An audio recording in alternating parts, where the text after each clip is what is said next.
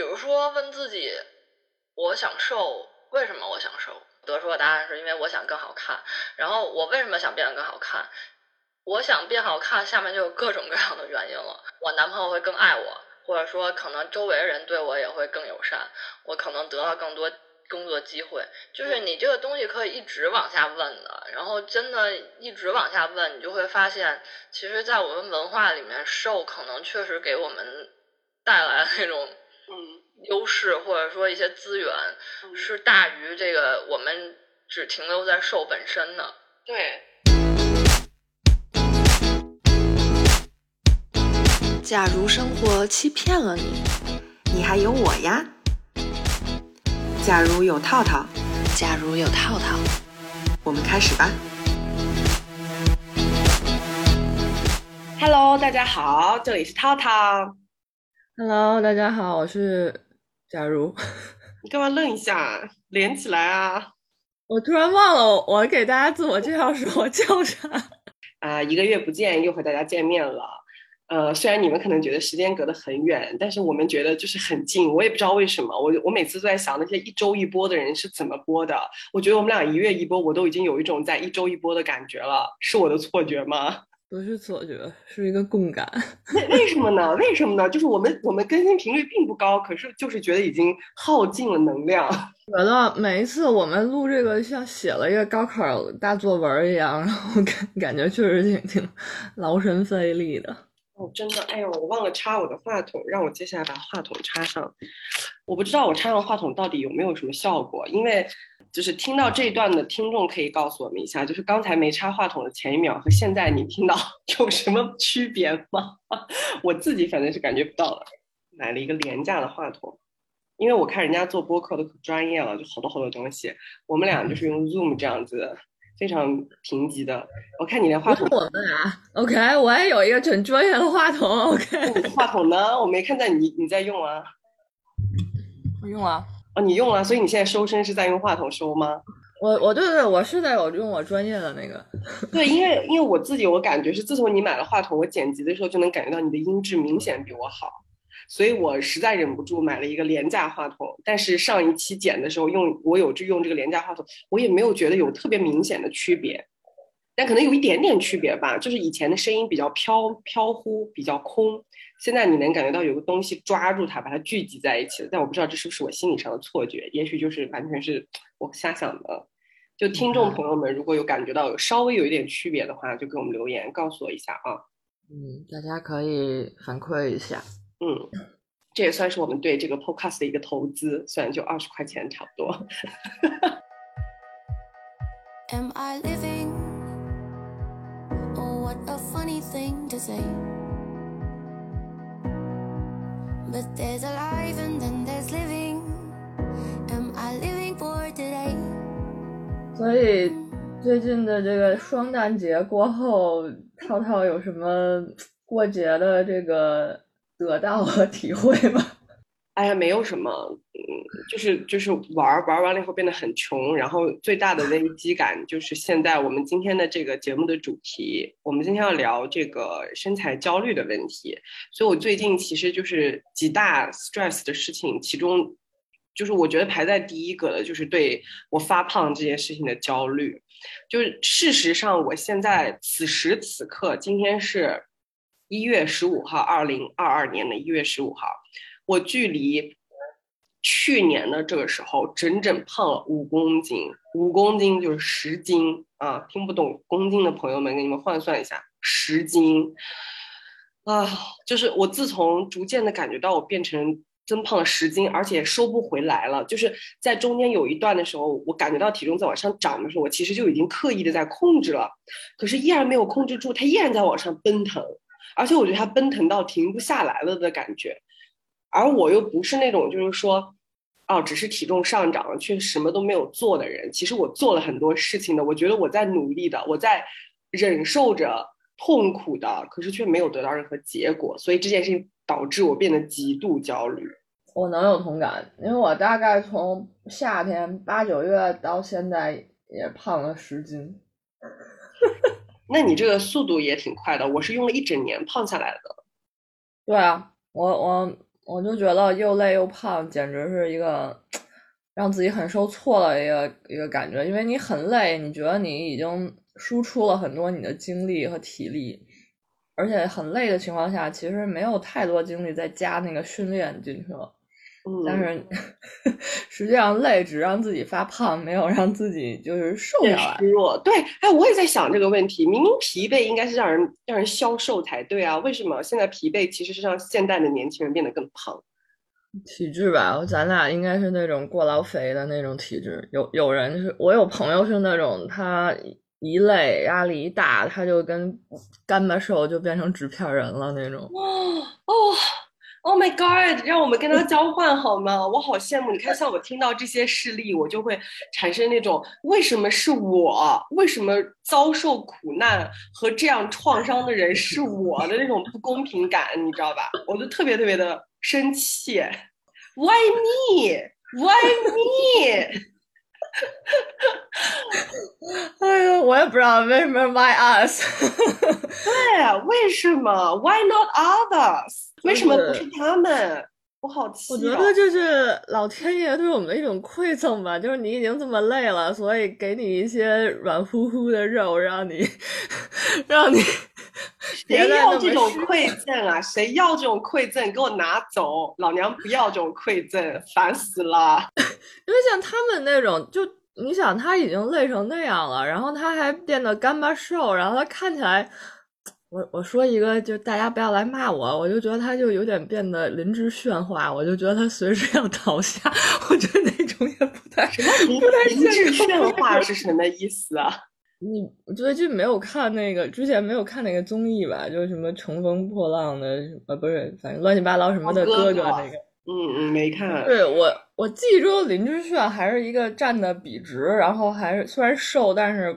有有力气的那样一个男的，然后站在舞台上唱歌。嗯、然后那个综艺里面看起来，他看起来我觉得就是风一吹就要倒，然后我特别想递一根拐棍儿给他 那种状态。你你是说是那种看起来很虚弱是吗？我这一生都没有虚弱过，就就是我是那种过度强壮的女人。就虚弱这个词在我身上从未出现过，就是 weak 没有，就是 I'm too strong。我觉得我太强壮了，然后呢，就是导致，哎，不过我刚才想一想，你说我们俩这么累，但是却依然变胖的缘故，就是因为我们当我们很累的时候，我们其实不是很愿意再苛刻自己了。就很累的时候，就会想说，都这么累了，那吃的时候就想吃什么吃什么吧，然后一顿暴吃，然后在不锻炼、疲惫的情况下暴食，就是会长胖。对。确实有这个原因，因为反正三分练七分吃嘛，然后其实没有时间去 练了，然后更多要寄托在吃上，结果七分吃的这个最大头的，然后我又没有把住关的话，就可能会有一些长胖。我我是在悉尼封城的那几个月，当时是甜品狂吃，我觉得那可能是我对自己的一种心理上的补偿，就是那时候我不是经常开直播，我也讲。啊，封城这个对事儿对很多人来说，可能就是那种宅们还勉强能接受，或者是很快欢快的接受。对我这种一天不出去 social 的人来说，就跟坐牢一样，我就是感觉自己要死了，我的生命力都没有了。所以那阵子我吃甜品吃的特别多。我现在回忆那时候，就是叫的外卖全是那种微信上的网红蛋糕，只要一出一个新款，我就花上百刀去买，就一百刀、两百刀那样买那种漂亮蛋糕。你想一两百。一两百刀合人民币就上千块钱，等于说你一千块钱买一个蛋糕，就八九百买一个蛋糕，天天在家里吃，就这样吃吃吃。每个周末我都买一个全新的，就各种漂亮的，一百五十刀的那种，都是很很很 normal 的。我我我突然觉得你花了这么多钱，然后你吃下去了，然后 它如果还没变成你身体里的一部一部分，你不是也会觉得很生气吗？没有，我不觉得，我只我只是觉得那个甜食在当时让我的口腔和心灵得到了慰藉，完了它就可以消失了，它不要在我的身体里留下，它能不能就走，给我滚？但是可能你的钱不想离开你，留在你身上。然后这件事情又关联到第二个 stress，就是我其实还有就是那个财务焦虑，就是其实我最近钱上，就是我也一我一直在喊穷，你看我把钱都用来干嘛？都用来干这样，就是我都用来浪费在这些没有意义的事情上，但其实我的生活是非常拮据的，就是我花那么多钱买一个蛋糕，但是但是我有的时候就交，我都快感觉自己要交不起水电费那种感觉。所以我就觉得我当时的状态其实不是很健康，就是我的我的内心状态不对。就你在做一些很怪的事情，就是就是社会，嗯，社会正常理念思考下会觉得你做的这些事情不符合常理的事，然后这个结局就是导致我变得就是很胖。然后呢，自从我记得几个月前我做了一个 vlog，然后我当时那个微博上所有人都评论说涛涛变胖，其实不是那个时候套套变胖，只是当时我有点自暴自弃的在那个。做那个 vlog 的时候，没有把我自己的胖的地方遮住。以往我都会遮住，比如头发放下来啊。或者是选一个角度啊，然后让你们看不到。当时我就彻彻底底把我的虎背熊腰和我的胖脸，我就有种好烦呐，我不想掩盖了，让你们看看我有多胖那种感觉。所以并不是那个时候才突然变胖，其实已经胖了很长一阵子了。然后他们就说：“胖了变胖了。”我心想：“让你们见识一下我现在胖的状态也好，以免以后我也瘦不下来了，你们接受不了，不如就记住我现在胖的样子。”但我记得当时我那个 vlog 发完。所有人都说我胖，然后我我当时跑出去跟朋友玩的时候，我朋友也说我胖，我就我就特别烦，然后我的那个那种烦躁感和那个 stress 就变得越来越高，越来越高，然后到一直到上两个月吧，我开始就是不做那个不做直播了，因为我不是开始赶稿子了嘛，那个剧本嘛，因为我们这个剧马上要开拍了，然后最后临临那个编剧稿的截稿日也马上快到了，我开始疯狂的赶稿子之后呢。我觉得我的胖停不下来了，就它一度停止了一阵子，然后又开始往上升。但是我每天就怎么做呢？我每天早上吃的很健康，然后我会在家里面跳，就是 just dance，然后跳完 just dance，我还会做瑜伽，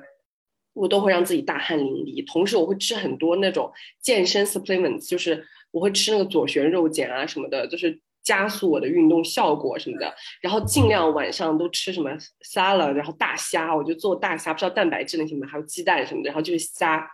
就这样坚持了一个多星期，我的体重竟然没有变，不仅没有变，它还上涨了一点点，我整个人就是大崩溃，我跟你讲，就是那然后那天大崩溃，我就我不是我是在微信上给你喊了吗？哎，是你跟我喊的吧？就是就在我大崩溃的时候，你突然跟我说我不行了。我觉得我要什么？你觉得你胖的不行，还是怎么回事？反正你跑来跟我抱怨，你说你要吃减肥药，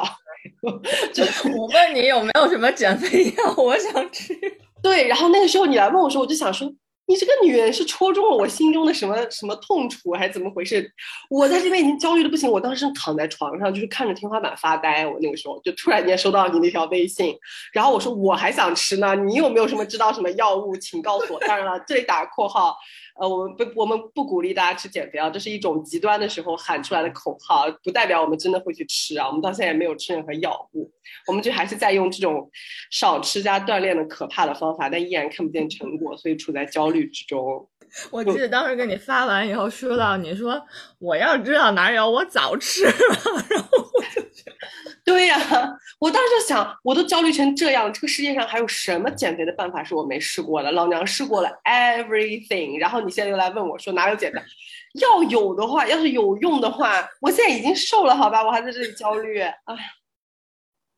真的，笑死了！我我我那一周，哎，我觉得那我们就是可能是因为一些奇怪的，然后共振的理由，然后可以做朋友。我那一周，我也是。其实，因为之前有过那个举铁的一段时间吧，大概是两三年，然后还有在国外的时候，也是一直在举铁，有过这么一个习惯，然后大概对怎么吃也是有过一些了解的，就是比如说蛋白质啊，然后那个碳水，还有那个脂肪的分布，所以我就觉得说，如果我要减肥的话，应该没有那么难。然后呢？那一周大概就是早餐吃的很健康，就白水煮蛋呀，然后可能可能来个吐司啊，或者就是麦片儿，然后挺健康的。然后中午可能也是沙拉这种，就是轻食类的，然后会注重那个蛋白质有没有吃到位。然后晚上就是不吃或者是少吃一口这种，也是吃那种轻食。然后而且那周很健康的前提是我还会去。锻炼，比如说午休的时候我去锻炼，或者晚上回家一边看电视一边看锻炼。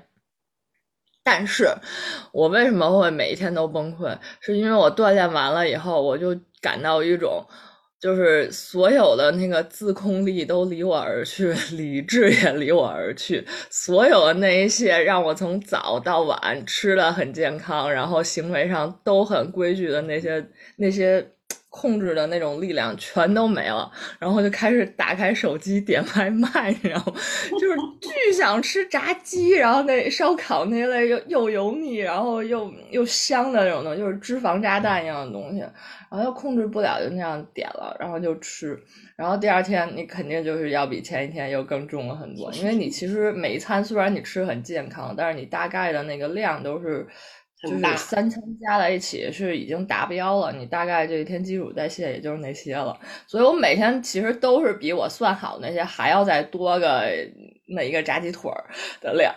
然后我就真的很崩溃，我觉得我在干嘛？然后我还不是一早上起来就吃炸鸡腿儿但是那一周每天都是说啊，我第二天醒来我就可以洗心革面，不做昨天那个就是 疯狂的女人。结果第二天的晚上我又破功了，然后就一连五天这样下来，我就觉得捏着我的肥肉，然后我就觉得我到底怎么了？然后就觉得有一种深深的恐惧。然后我，然后可能也是最近学习什么的，我就觉得我就是暴食症的那个 前兆嘛，就是那种感觉，我在干嘛呀？然后，然后我就坐在那儿给套套发短信。你说你想吃减肥药，那一刻正是我在绝望的时刻，我真的在那绝望的快不行了。我当时我就在想，这个世界上有什么减肥药可以吃吃吗？然后你突然间过来问我，你看，就是我就觉得我们俩都已经是处于那种即将走向非常严重病态的这个，我们奔驰在这个大道上了，就是急需要刹车，就暂时杀下来了吧。就是我现在努力的回归到了。还在每天锻炼，然后控制食物，然后吃很多锻炼 supplements 的这个状态中，但是就是觉得我也不知道，哎呀，然后我就想说，那我们今天来聊一下这个，这个就是就分析一下为什么我们俩会变成这么病态。就是我一直觉得，就人在减肥的过程中对自己的身材焦虑，然后又无法自控，这种人呢，他一定是有什么心理弱点的，就是一定有什么。就是深究起来是非常有逻辑的这么一个原因，他不可能是莫名其妙就是这样的。这个因为人类这么多，为什么这个同样的事情发生在我身上就是这样的反应，但同样的事情发生在某一些人身上，可能对他来说就是毫无影响？我觉得这个一定是有原因的。包括前段时间我在微博上跟一个朋友做一个直播，就是讲那个容貌焦虑，也是当时我其实处于焦虑中，然后但是当时就是感觉更多的故事跟就是容貌有关，所以就开了一个容貌焦虑。但其实我本人的焦虑多来自于身材，就我对容貌没有特别大的焦虑。嗯，我觉得是一种奖励机制，就是对于你和对于我来讲，可能都是说。比如说，你刚刚提到悉尼封封城的时候，嗯，你可能每天就很郁闷，因为你是一个很喜欢出去玩的人，然后突然让你进入一种好像要坐牢的一种阶段，那你的情绪就会受到很大的这个波动，然后你你你所熟知的，就是让自己快乐起来的这条路被封死了，然后你就会去探索其他能让自己快乐起来的这种可能。然后除了出去玩，我知道你一直都挺喜欢吃甜品的，那这就是另外一条你大脑所熟悉的能让自己快速就是快乐起来的一个道路一个方法。那你肯定先去选那个，就是大部分就是我们这一类人应该就是很快就会去选择，就是能快速让自己就是快乐起来的那个方式，那就是去吃一顿好的。那可能那种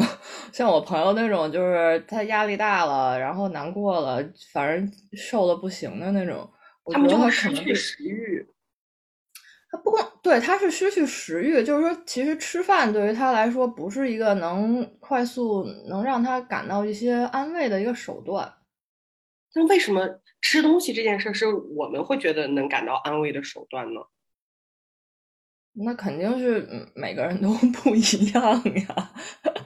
我是不是它的成因是来源于，就比如说，在我们很小很小的时候，曾经让让我们觉得吃到东西是一种奖励，我们曾经挨过饿吗？难道？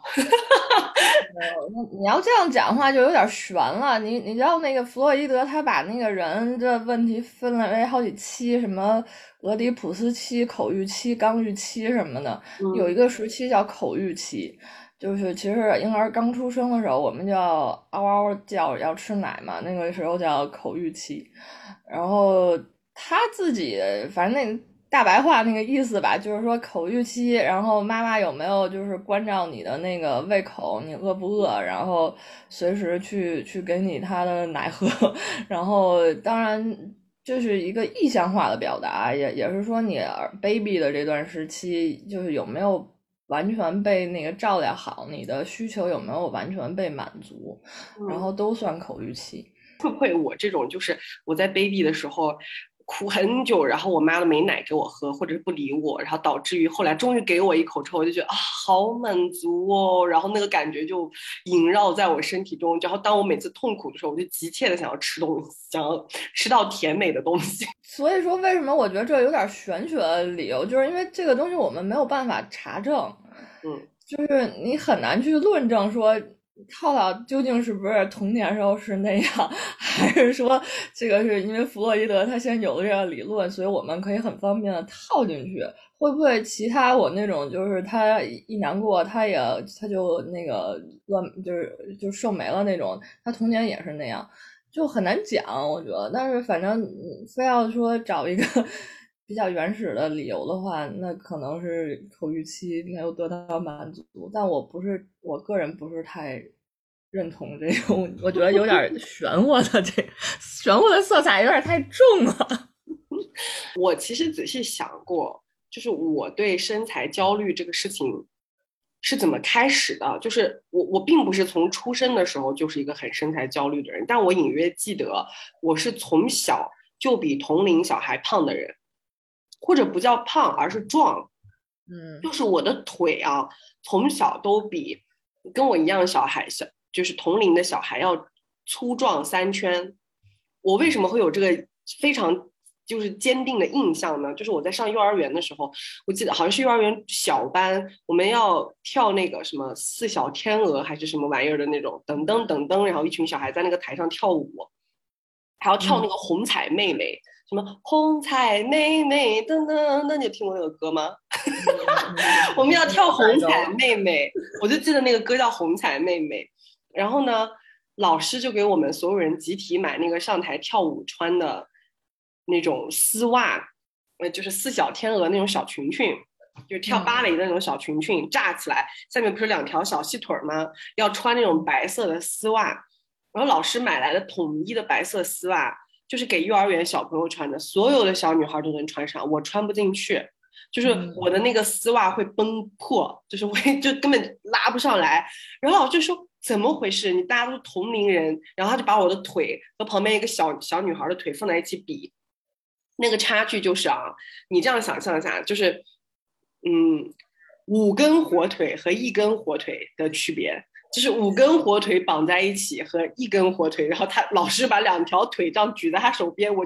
我对这一幕印象非常深刻，就是他他那边手拿着一个那个丝袜。想要去看怎么穿穿不进去，因为他单纯只看我，他感觉不到我的腿是粗的，因为反正我整体是一个小孩，是个 mini 的 size。但是他把我和旁边那小女孩的腿放在一起比，他说：“哦，原来是这样，你你果然穿不进去。”然后这一幕我就记得很清楚，就是我的腿比旁边那个女孩的腿粗壮三圈，哎，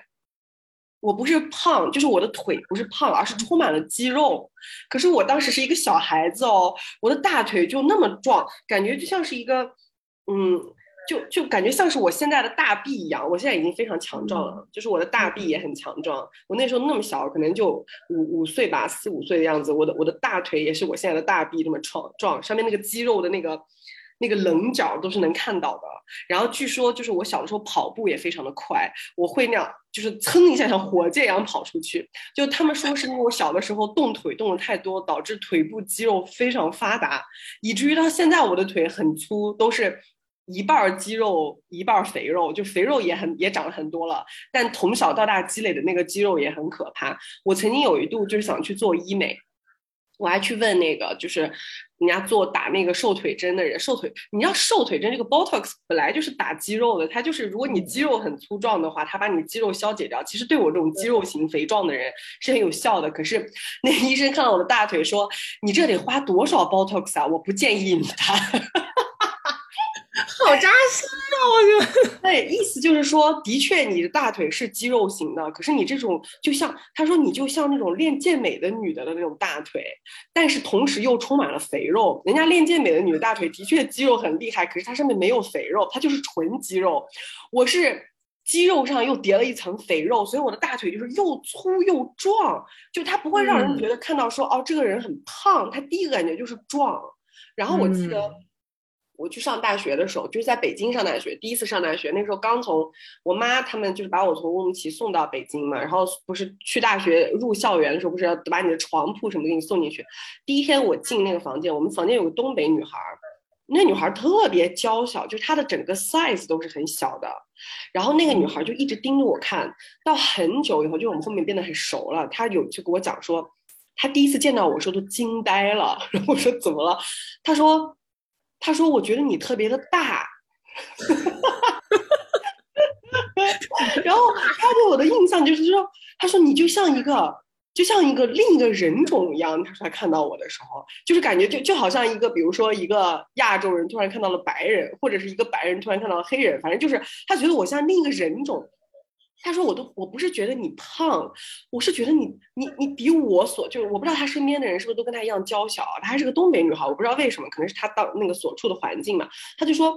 你给我的感觉就是你你比我大了好多倍，就是你整个人就成比例的放大，就是你的头也大，肩也大。”胸也大，就是腿也大，就整个人就很大。然后说，就好像什么那个大人国和小人国的人互相相见的那种感觉。他并不是觉得说你某一个部位很胖，而是整体就是 size 很大。我当时被他这个形容就，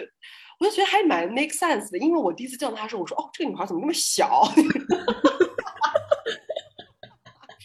就是我对她的印象，就是女孩非常的娇小，她不只是矮，就是她不矮，因为跟她的身材比例来算，其实她也是那种正常的身材。可是你硬要用客观的来算她的身长，肯定是在我眼中是矮的，可能起码比我矮了二十公分左右。嗯，但是她自自身本身是个娇小的人，所以她的身材和她的比例是完全 perfect。她长得挺好看的一个女孩，就是个很正常的。但在她眼中，我就是一个巨大的人。然后那个时候我就觉得这个就跟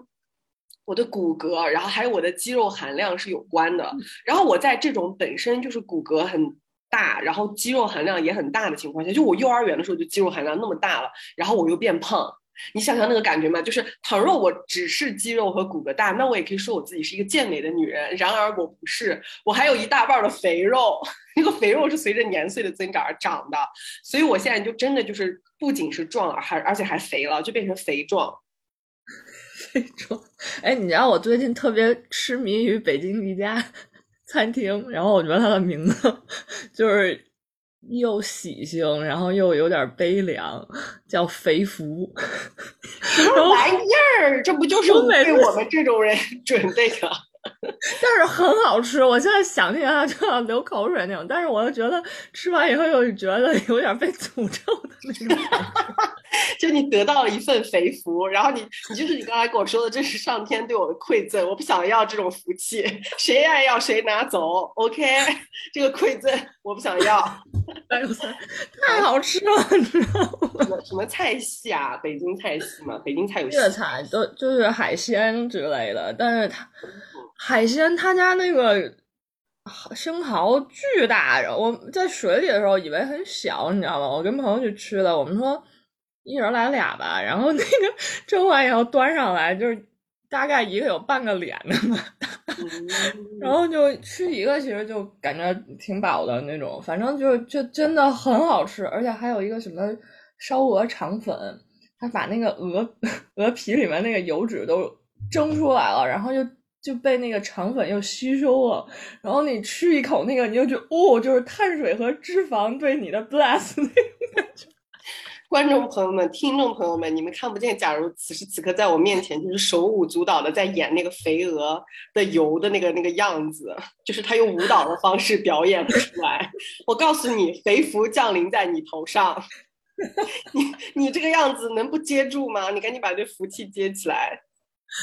对，所以我我我我我就想说，就是你看我就是想到那个那道菜时候那种手舞足蹈样的，我不胖谁胖？但是就是没有办法，这个东西确实在现阶段来讲，给我的快乐大于其他事情给我的快乐。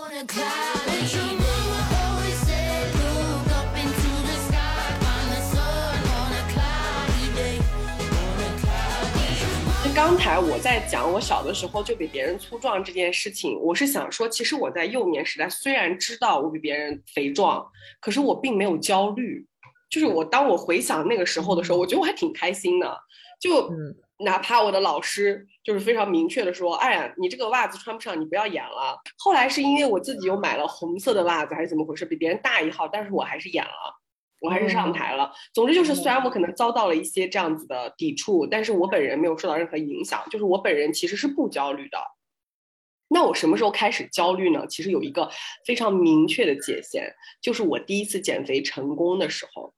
而第一次减肥成功是怎么成功的呢？那时候我甚至也不想减肥，我是随波逐流，我是被逼的。这个人就是我妈，我妈就是我身材焦虑的源头。就是我童年时代为什么不焦虑？因为我妈当时不在，就是她不是当时跟我爸离婚了，不在我旁边吗？就是我，我为什么？你看我到现在为止，就回忆起我爸我妈，都是我跟我爸在一起更快乐、更幸福，肯定是因为我跟我爸在一起是没有得到身材焦虑的这个源头的这种痛苦，而且。说起来也很奇怪，我爸身为一个健身教练，但他没有给我任何一点焦虑感。就他从我小的时候，他是长大了才开始让我焦虑的。小的时候他完全没有，就是他也不 care 我比别人胖，比别人壮，然后幼儿园穿不上小丝袜他也不介意。对啊，因为就是正好是正好正是因为你爸是健身，就是健身咖吧，就这一类的，然后。他才不会说在你这么小的时候就会去焦虑这件事，因为小时候我觉得大家在长身体的时候，而且发育阶段胖一点，如果就是没有胖到出格也还好。如果你是只是肌肉含量高的话，那这个不是一件好事儿嘛？就是。以你爸角度来讲，他可是天天去健身房练才能获得粗壮的大腿，然后他女儿天生就获得了，他天天练才能获得了大腿，那他不是很要开开心死了？我不开心，这又是什么馈赠嘛？拿走。我觉得有影响，因为你爸如果就是从从年轻时候就会去锻炼，然后对于遗传的话，可能他也会遗传到你一些。因为我爸的锻炼是后天他才变得很有肌肉，他他他的先天基因是很瘦的一个人，就是他在成为健身咖以前，他是个田径运动员，而且是跳高的那种，又瘦又高又细。嗯然后他是从大学的时候选择了这个专业新的专业以后，他就改行了。突然他的审美就发生了变化，他开始把自己练了很多肌肉，所以他是后天才变得很强壮。他不应该会遗传给我，而我妈本人又是一个身材保持的还挺好的女的，她年轻的时候是那种美女嘛，所以我妈就特别不能接受生出来的女儿怎么这么胖。嗯，那你你后来就是你幼儿园的时期，你你爸每天都跟你吃啥呀？会不会就是你俩都一起吃健身餐，然后生生给你吃成了那种？你怎么你怎么跟我妈的家人就是当时的怀疑一模一样呢？他们所有人就包括我妈，就初中回来看到我胖，她就疯了，我妈就精神崩溃，我妈就说你要现在立刻给我减肥，然后我妈把我送到一个像减肥营一样的地方，就我妈花了很多钱，因为当时我妈是金钱的代表，然后我妈回来以后。她看到我，他就崩溃，他就觉得他女儿怎么能这么胖？可是，在那之前，我一刻都没有觉得自己胖过，我身边的人没有这样讲过，我爸也没有 care 过。然后我妈和他的他的家人，就是我姥姥姥爷这边，就经常在我听到他们在密谋，就是他们在聊这个事情，就为什么为什么就是浩浩长那么胖这件事情的时候，他们总是会提到都是他爸害的，就会说肯定是他爸带他吃什么乱七八糟东西，然后还说什么。还说是因为我小的时候喝健力宝喝多了，然后身里身体里都是激素，还说什么都是。其实我现在想想，其实就是我小的时候在乱吃乱喝，我可能会喝很多的饮料，然后会吃很多方便面，因为家里面没有人做饭嘛。我周末回到家里面说，我特喜欢吃方便面。我爸有时候就把我一个人扔家，他就出去了，然后我在家里面呢，就一个人就泡那个康师傅方便面，我就自己吃，吃一大桶，吃完我再吃一桶，然后我就是吃这种很速食的，就是没有什么营养的东西，在很长一段成长阶段，然后喝可乐。喝健力宝，然后就是这些东西，只要我想要，我爸家的人都会给我，就就他们不 care 我的营养成分是不是健康，他们只 care 我开不开心，我我觉得吃的高兴就好，以及他们觉得这样可能也表现出我爸对我的疏于关关照，他懒得给我做饭，他也不会做饭，他也懒得理我的时候，他出去了，我一个人在家，我一个人在家看什么美少女战士，其实我也很开心，我就觉得很 perfect，你知道吧？就是把这个 leave me alone，然后我就可以在家里面疯狂的看电视剧、看动画片，然后看漫画。都不要人来打扰我。这个时候，我爸给我提供的就是方便我看漫画的方便面呀、可乐呀，还有漫画呀，就是我爸给我提供的这些东西。所以我童年时代没有身材焦虑，是我的精神都在这些事情上，我觉得好快乐，我就过着死肥宅的生活。可是那个时候我才，你想才七八岁耶，我就一直在过那样的生活了。就死肥宅现在喜欢的生活，我七八岁时候已经过了好好多好多年了，所以不是很稀罕。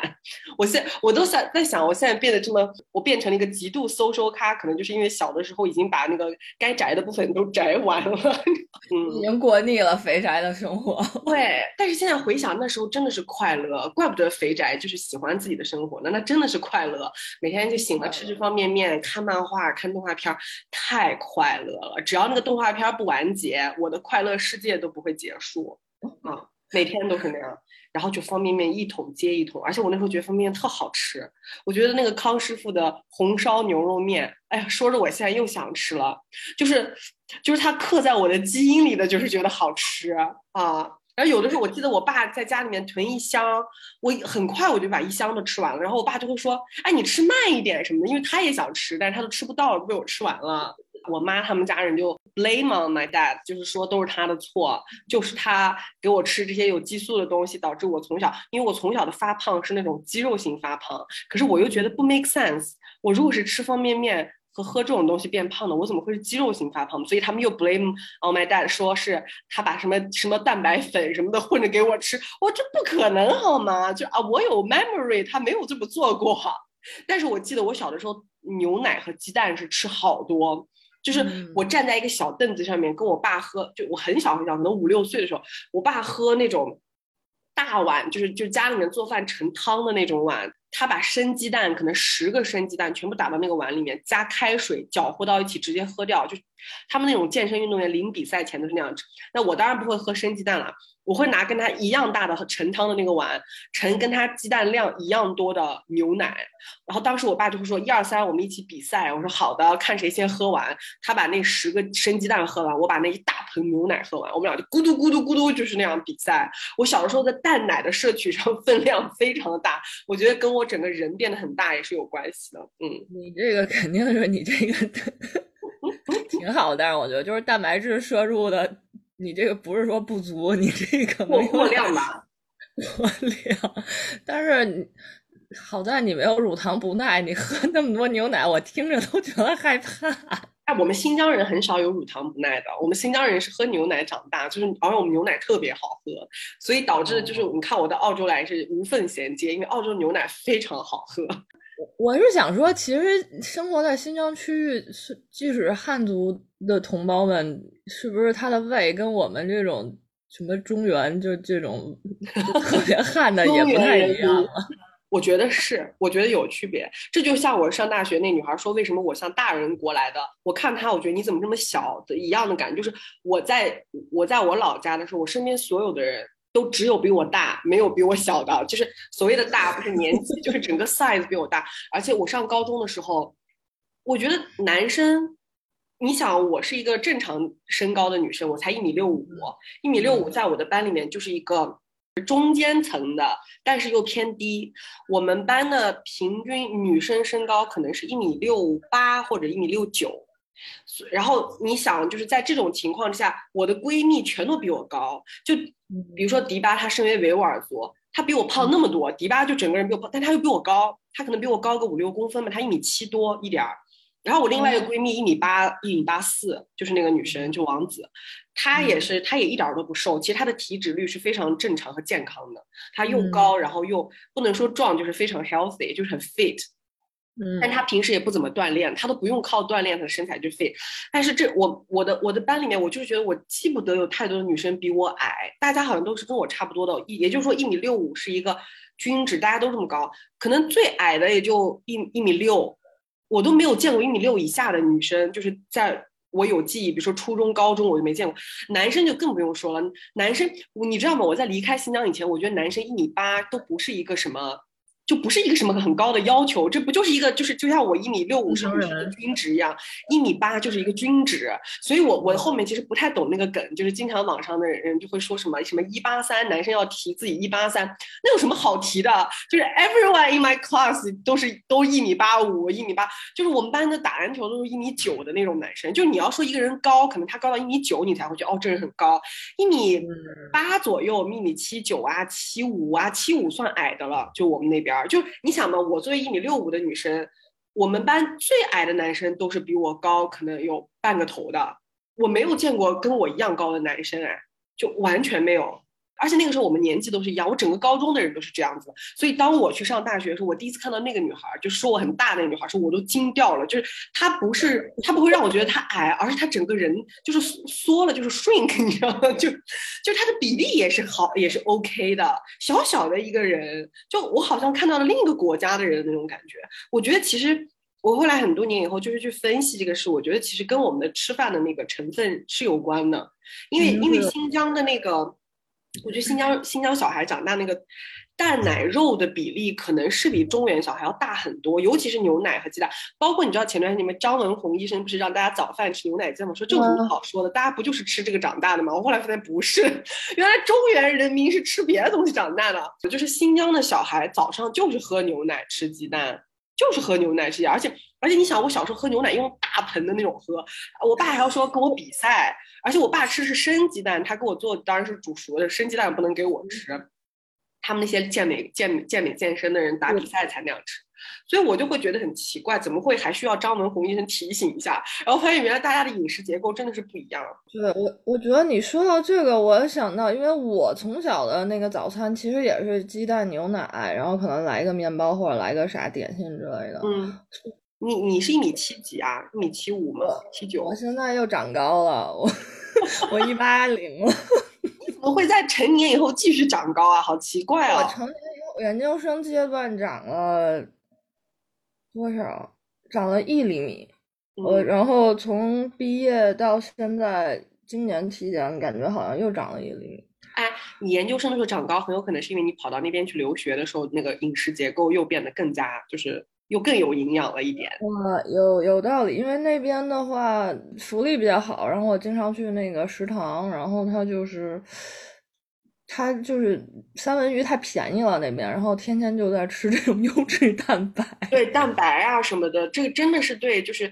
它科学上就是对你长一个长得变成一一个高大的人这件事情是就绝对有有有 function 的，是而且你无法阻止这件事情。对，我想到一个什么，我我好好像是我认识的人，然后他那个就是家里生了小孩儿以后，其实有一个聊天起来的对话，我听到了以后很震惊。他就说，具体是谁我忘了，其实有点，因为我可能觉得这段对话让我觉得太恶心了，我不想不想记住是谁讲的。但是我当我记得当时那个震惊的感觉，应该就是就是我们有一群朋友，然后相同相相同就是共有的一个朋友，他好像是最近家里生小孩儿，一个女儿，然后那个正好这个朋友父母都是比较高的这种人，然后那个爸爸可能是。反正一米八往上，可能快一米九这种，然后妈妈给一米七往上，就是其实是比较高了，在在我们中原人眼里看。然后呢，另外呢，就是这个共同的朋友聊天的时候，好像就讲说，哎，他们生了一女儿以后有有了仇了。然后我听到这里，我就其实很想怼他了，我就觉得有有什么好愁的？我以为他讲的要说什么彩礼啊、嫁不出去啊什么乱七八糟那一套，然后我就已经开始那种要开始怼他了。结果他继续往下说，他说。以后长那么高怎么办呀？然后我当时就有一种，这居然是一个问题吗？然后后来我就去再去观察那那家朋友的，就是养护，就是对不是养护，就是对孩子的这种，好像就是确实有在控制这个姑娘的吃，好像就故意不让她吃的很多。但我觉得不让她吃很多好像也成立吧。但是我不是育儿专家，我不知道这个到底作为父母是怎么一种心态。我不知道是说怕她发胖，还是说怕她长高，还是说怕她怎样一个一个心态？就是说，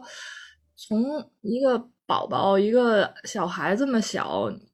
有必要这么去控制他的就是进食量吗？我告诉你，这就完了，这就是你刚才说的口欲期没有得到满足，这女孩以后就会变得像我们一样，极度的控制不住，然后对食物有极度的那种需求。你看吧，到时候有了这对父母后悔的。我告诉你，你现在折磨人家，你以为你把他养成了什么样？不，你把他的心中深埋下了伤伤痕和创伤。等这小孩长大，他就会无法控制的吃吃吃，最后反而走向了你们最害怕的那个那一面。这个就是不对的，这是。但是我就是很怀疑，是不是有很多的家庭，他发现自己养了一个女孩以后，他就很怕她长得很高大。我这个又想起另外一个同学，我一个初中的一个一个同学，就是他，我觉得他一点都不高，说真的，他可能也一米六五吧。然后我觉得一个北方女孩一米六五就是一个正常普通 general 身高吗？但是你知道吗？他就跟我讲说，他爸从。就我们最近一次见面，他还在讲，他说他爸从他初中的时候就跟他讲说，你长太高了，就是你以后怎么找对象这种，你不能再长了这种。哎，作为爸爸，你与其关注和担忧你女儿长太高，你不如关注一下，就是我国男性的身高，好吧？让男的长得更高一点，不就你女儿就不愁这件事吗？你为什么要愁你女儿？你愁愁男的好不好？还是他爸对我国男性的这个体体格特别了解，然后了如指掌，就觉得肯定没希望了，指望不上，所以就只能来压。因为他爸自己就是男性吧，然后指望对指望不对，上就是觉得指望不上，你知道吧？他太了解了，他自己也长不高了，唉。然后，但是我就觉得能想象，就是你想，你才十几岁的时候，你就要承受你最亲的人天天跟你讲说你太胖，呃或者你太高，你或者你太胖。他也不是那种就是很瘦的那种，就是也是像我们这种就比较强壮一点那种。strong，对，然后就就是天天有一个人跟你念秧儿说你太壮了，你太胖了，你太高了，你这个心里肯定是很难承受一种感觉，就是而且就是说你太壮了，是相对谁来讲你太壮了，你太高了。对，是相就是 相对一个虚拟的对象，是不是？就是他给他找的这个虚拟的这个呃恋爱对象，而这个虚拟恋爱对象在他们的心中是非常瘦弱的男的。对，然后就而且是先于一个还没有存在的一个人就已经开始做这个对比了，我觉得也特别搞笑。然后，而且这个，而且在深究的话，他的爸爸说这种话，我觉得都是一种自己自己内心的焦虑，然后非要把这个投射给姑娘，你不能再长了，就是 这好像说的是说完这个，你你你闺女听你的话不长了。对，你看我们假如上研究生都长了，现在又长了，我是没见过已经成年之后居然还能继续增长的人，你也挺厉害的。你最近的饮食结构应该是变化的很厉害。我我主要是运动，我觉得运动也会长。我觉得，我觉得这种就是对，呃，自己不具备这样的，比如说很壮很高的身材的人，但是对很很壮很高的身材的人的什么配偶啊这方面未来的焦虑，是是因为就因为他自己本人不是，所以他反而很焦虑，而他又觉得他自己很关心这一类人。可是真正处在比如说很壮很高的人的，如果他心态健康的话，他会非常自然的，他的配偶是一个非常健康而正常的，很自然他就能找到。因为你想，如果身为一个很强壮然后很高的女生，她如果是很健康的长大，她如果拥有了一个很健康的伴侣，这个伴侣得是什么样呢？他一定是内心也很接受他，觉得这个人又又高又壮，非常的漂亮的人。那这个人 either 就是他本身身高也是又高又壮的一个男的，或者是他内心中是一个非常强壮的男的，他就觉得无所谓，我自己怎么样都无所谓，这个女的非常美，是只有这种男的最终才会跟这个女孩成为 couple。所以实际上，外人的担心，还有他爸他妈担心，都是多余的，是莫名其妙的，因为你无法去理解，最终会欣赏这样女性女性的人的心情，所以你根本也你也想象不到他们最终会找到的是这样的人。这个这个例子就是，就是我闺蜜嘛，就王子，她不是一米八三嘛，她男朋友一米啊，王子是一米八四，她男朋友才一米八三。就还比他矮一厘米，但是也看不出来，反正他们俩一起走路感觉是一样高。但因为王子有的时候会穿带跟的鞋，或者是而且王子因为他模特嘛，他他走路很挺，她男朋友有时候含胸驼背，所以看起来反而好像是王子还比她男朋友高啊，还要更高的感觉。但实际上他们俩按照数据来看，其实是差不多的。如果她男朋友挺胸挺直，两个人的鞋子都脱掉，应该是一样的。可是现在从外观上看，王子好像还比她高一点点。可是依然你会觉得说两个人很般配，因为首先就是这个男的从高中时代就喜欢王子，王子不是现在突然变高的，王子高中时候就一米八八多了，他就已经很喜欢他。那你想，那这男的为什么会喜欢一个一米八多的女生呢？肯定就是因为在他眼中这种女生很有魅力啊。那你们那些担心这样这样的人找不着对象的人，他怎么能去理解就是喜欢这么高的男那个女孩的男的的心情呢？你根本就跟人家不是一个层级的，好吧？就是会喜欢这么高的女生的男的，肯定是本身就觉得高壮是非常美的，而且他会对这种美产生一种追逐的感觉。肯定这些男的自己本身非常有自信，而且他一定是自我非常稳定的人，我觉得。而反而我会觉得高壮的女生最后找到的对象是很健康的，比我看到的很多。就是会喜欢那种，比如说我举个极端的例子，一个身材很矮小的女孩很崇拜一个高大的男的，反而我会觉得比那种 couple 在一起，我我所看到的实例啊，就我身边有一些就这种个例上要健康，就可能不是 general 的，不是一个不是一个地图炮的评价，只是在我身边的一些 couple 的比例，我反而觉得。很高大的女生最后找到那个男朋友，他们的关系是比我所知道的那种健康的，就是比一个很瘦小却崇拜高大的男的最后在一起，那个男的好像看着比这个女孩高大很多，但实际上他的行为举止很多事情上会控制那个女生。我反倒觉得没有那人家那种关系健康。嗯，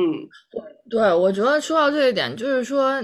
如果说要把这个身材的焦虑，好像很大一部分是由于这个婚恋的情况引起的，然后就要去想着说啊，那个长这么高找不着对象怎么办呀？或者说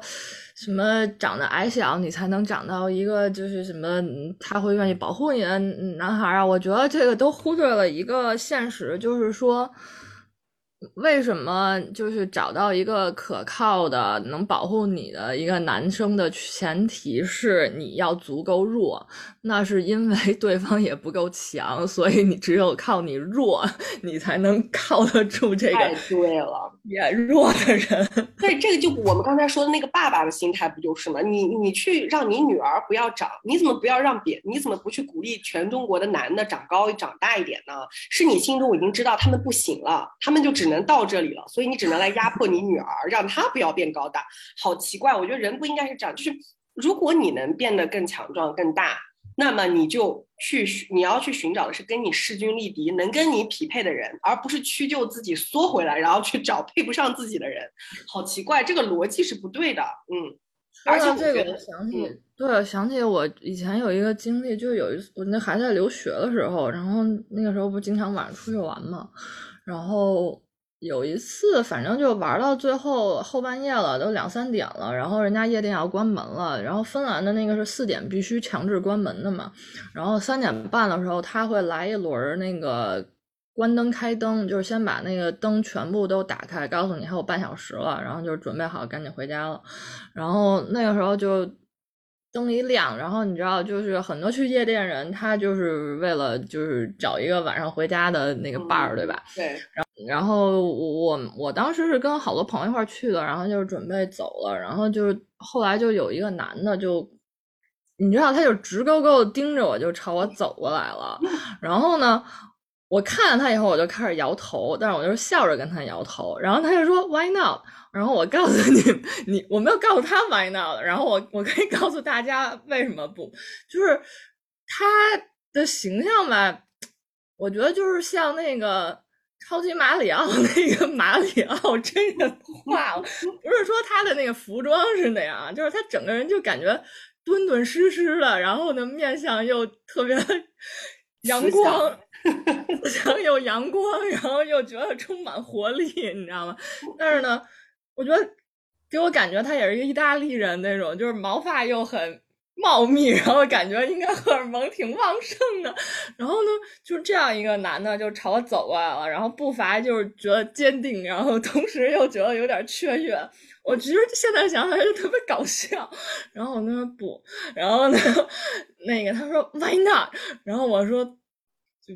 我也不知道怎么能回答他，我说就不了吧。然后那个，然后他说。宝贝，我会让你感受到前所未有的快乐。然后现在想来特别搞笑，但是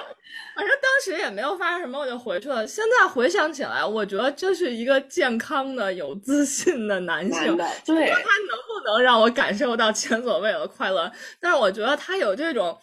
看到一个就是比自己高壮的女生，但是仍然觉得我可以 handle，我觉得那是美的，我可以去追求，那个心态很可爱，我觉得。是的，是的，所以我就觉得真正会喜欢很高大的女生的男的的想法，跟那些担心这些高大的女生找不着对象的人的脑回路都不在一个平台上，就你都不能，你你是他们这些人是不能够理解那些为什么喜欢高大女男女生的男的的，因为那些人的自我一定很稳定，而且非常的自信，他根本也不 care 这个东西，就是你是比我高大也好，怎么样也好，他是觉得反正我很相信我自己是 OK 的，可以跟这个女生站在一起，可以给她快乐的，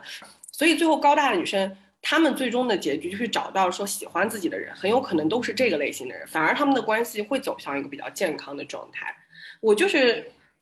通过就是我我自己我闺蜜的这个关系，我感觉到的，因为她她老公也是我们高中同学嘛，她是从高中的时候就喜欢嗯喜欢我闺蜜，我能感觉到这个男生的特点呢，就是他一定是一个自我稳定并且非常自信的人。然后他也一定，他的自信也不是没来由的自信啊，不是因为我是个男的所以我就自信，而是他可能对他的脑力非常自信，他觉得自己是个很聪明的人。然后事实也证明他的确是嘛，就是我们高中的时候他就根本没有上，他他高二上完他就跑了，他就去被保送到南京航空航天了嘛，就去那边，然后学了一个暗物质吧，他是学那个航空天上的一些东西的，学一个我也不知道的东西。然后他也是被保送，没有高考，去了大学，上了两三年，然后又被保送读了研究生，然后又上了几年，又被保送读了博。所以他这个男的，就是从始终没有考过试，他一直是这样很快的就把博士读完了，因为他等于说是得到了很高的学位，但是他读书的时间却比却跟很多人可能吭哧吭哧读本科，最后在延延毕几年以后差不多对同时毕业。然后他那个时候临毕业前就已经自己有一个团队啊，公司就是做那种。因为他是做 technical 这方面的，就是搞那个暗物质什么小行星什么的发射类跟这个东西有关的，所以他们就自己研究。他后来还去酒泉实习啊，什么发火箭什么的。王子不是一直就是梦想就是想去酒泉吗？她以前学化学就想去搞航天的，她自己没搞成，她不是当模特去了吗？但她老公搞成了，你知道吧？所以其实我觉得她也是有一种说，你看就是会王子那么高大，但是她老公心中不会觉得说自己比这个女生。矮半头或者怎么样，而且王子是非常 fashion 的那种女的，你跟她走在路上，你是如果说你你自己的装扮有点土的话，你是会觉得有点尴尬的，因为她她整个人在路上就是行走的一个一个 icon 的那种感觉，就是你你不管穿的东西还是怎么样，还是还是你的气质，你都要跟她配上才行。她老公就是丝毫不会有这方面的。我觉得不会有这方面的忌讳和介意，就是因为我觉得他内心是非常自信的一个人，他知道自己擅长什么东西，他知道什么东西是是会让这个女孩喜欢自己的。比如说，就是她老公去酒泉工作的时候，把王子带过去作为家属看了一次发射火箭还是怎么回事儿，然后这件事情就给王子留下了特别深的印象，你知道吧？就他就觉得他童年的少女之梦被。被她老公帮她给圆了，然后她她就对她老公的爱意蹭蹭蹭蹭蹭往上涨。那这些事情就不是用，不是通过她老公要长得比她更高大，或者是比她比她看起来更怎么样来来完成的。所以他们俩就是在各方面就是还很般配的，而且我们是高中同学，她从高中就在追王子，到现在多少年了？都快，如果从高中算下来的话，快二十年了吧，叫十几年了，十五六年，就很多年了。这么多年就一直就是两个人非常般配，就是性格很 match，就是感觉非常的叫怎么说，就是互补型嘛。所以就是我看到这样的感觉，我我我反而会觉得说。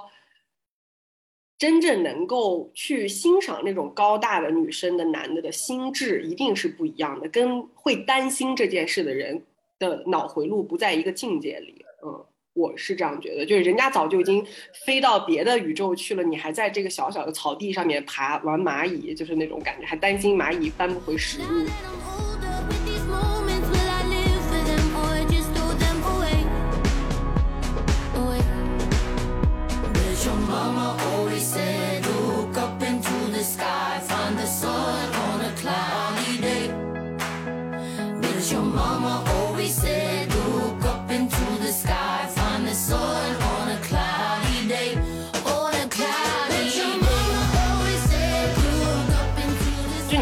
说了嘛？说你作为一个从小就很高的女生，其实你是能感觉到自己嗯从小受到的各种，比如说压迫呀、歧视啊什么的。我对我我其实我其实也一直不瘦，但是大家看我第一眼主要还是觉得我太高了，所以确实给很多人给我的反馈就是好高啊，巨人，然后就可能也是会觉得我是大人国跑出来的这种。大人，我记得我小时候，其实，在小学时候有过一轮儿那种，就有点像校园霸，可能也不到霸凌，也具体也没有发生什么，但是有点被排挤的那样一个一个阶段，就是小学的时候。嗯小学的时候，我应该就比周围人高出能够高出一头到半头吧，我感觉有一头左右。嗯然后反正我从小到大都是那个排队最后一个那么高的那种。然后呢，小学的时候有一个阶段，我会觉得说好像应该是刚上小学一年级的时候，就好像没有什么人跟我玩儿。然后我记得好像是大概听到了一些话，是说，就是他太高了，他不正常，就是这种。你知道，其实小孩子没有我们想象当中那么天真、那么善良的，小孩嗯子反而是更更是一种他只能去接受他熟悉的东西，然后很难去向一个不熟悉的东西去开放的这么一个状态。然后，反正那个时候就是一年级的时候，有一段时间比较比较难熬，然后好像是上体育课的时候也比较艰难，因为可能就是好像练舞蹈，大家都要从很小阶段去练基本功，然后你才能软开，然后你才能去做很多动作，去学习很多技巧。我一年级的时候，我已经就是比正一般小孩要高出那么多。然后你我们一年级，我记得我们当时的体育课考试是让我们去做劈叉，就是可能你你的腿，啊如果说打个比方，你的腿两条腿撇开加起来一块儿是一米，然后你可能用的那个力跟跟你的腿加起来是一米二，然后要用的那个功和力是是有一定区别的，我我觉得是这样。然后 我就无论如何我都软开不了。然后我就记得就是本来大家就好像不不怎么跟我玩儿，然后我就永远在不及格那个体育 课，反正不不管补考多少次，我俩条腿都没法开。对，然后呢就很无奈那个时候，然后我记得我家就是我我姥姥那个天天接我，然后她就去那个找我体育老师，他就说那孩子就这样了，反正那那他开开不了，那怎么办？体育老师也就网开一面，就这让我过了，给了个六十。但是我我会记得，其实具体是谁或什么，这完全都不记得。但是我会记得，就是有同学在我听到他们讲说他太高了，他不正常，这个东西一直就印刻在我的脑海里。然后我好像一直就有一种觉得为我的身高而自卑的这种想法，然后就从很小就开始有有含胸驼背的这种习惯，就非常希望我矮一点，然后能跟大家打成一片的这种这种。虽然我自己没有这个体会，但是我对这一点是有所观察的。我忘记是从哪里观察到，我一定是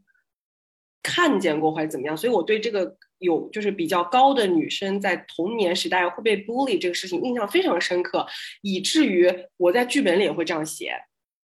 你记得吗？就是我现在马上就是马上要投拍的这个这个剧本里面有一个个子很高的女生，我就给她专门设计了一段情节，是她童年时代其实是被 bully 的，因为她很高。然后当时我们那个第一个我就是前司制片人，然后就就反驳我，就说啊哪有长得高的人会被 bully，还说我对生活没有体察。我心想你才对生活没有体察呢。就是咱们之前不是说过嘛，就是其实，在我们的社会里，只要异于普通和异于通常，都会被孤立。不管你是过高、过矮、过胖还是过瘦，反正就是你只要不是中等的那个，你太显眼了，你在大家的这个同样的一堆东西里面，突然间你异军突起，然后你特别显著，大家 obvious 被别人看见，那么你就很有可能被孤立。所以我觉得我当时那个剧，我的剧本里写他小的时候，因为个子高被孤立这个事儿是非常站得住脚的，我亲眼见过。然后现在又通过你的讲述，你看你身为一个高高个子的女生，你小时候是有感触。那就是现在这个剧，就是我这个故事不是马上要拍了吗？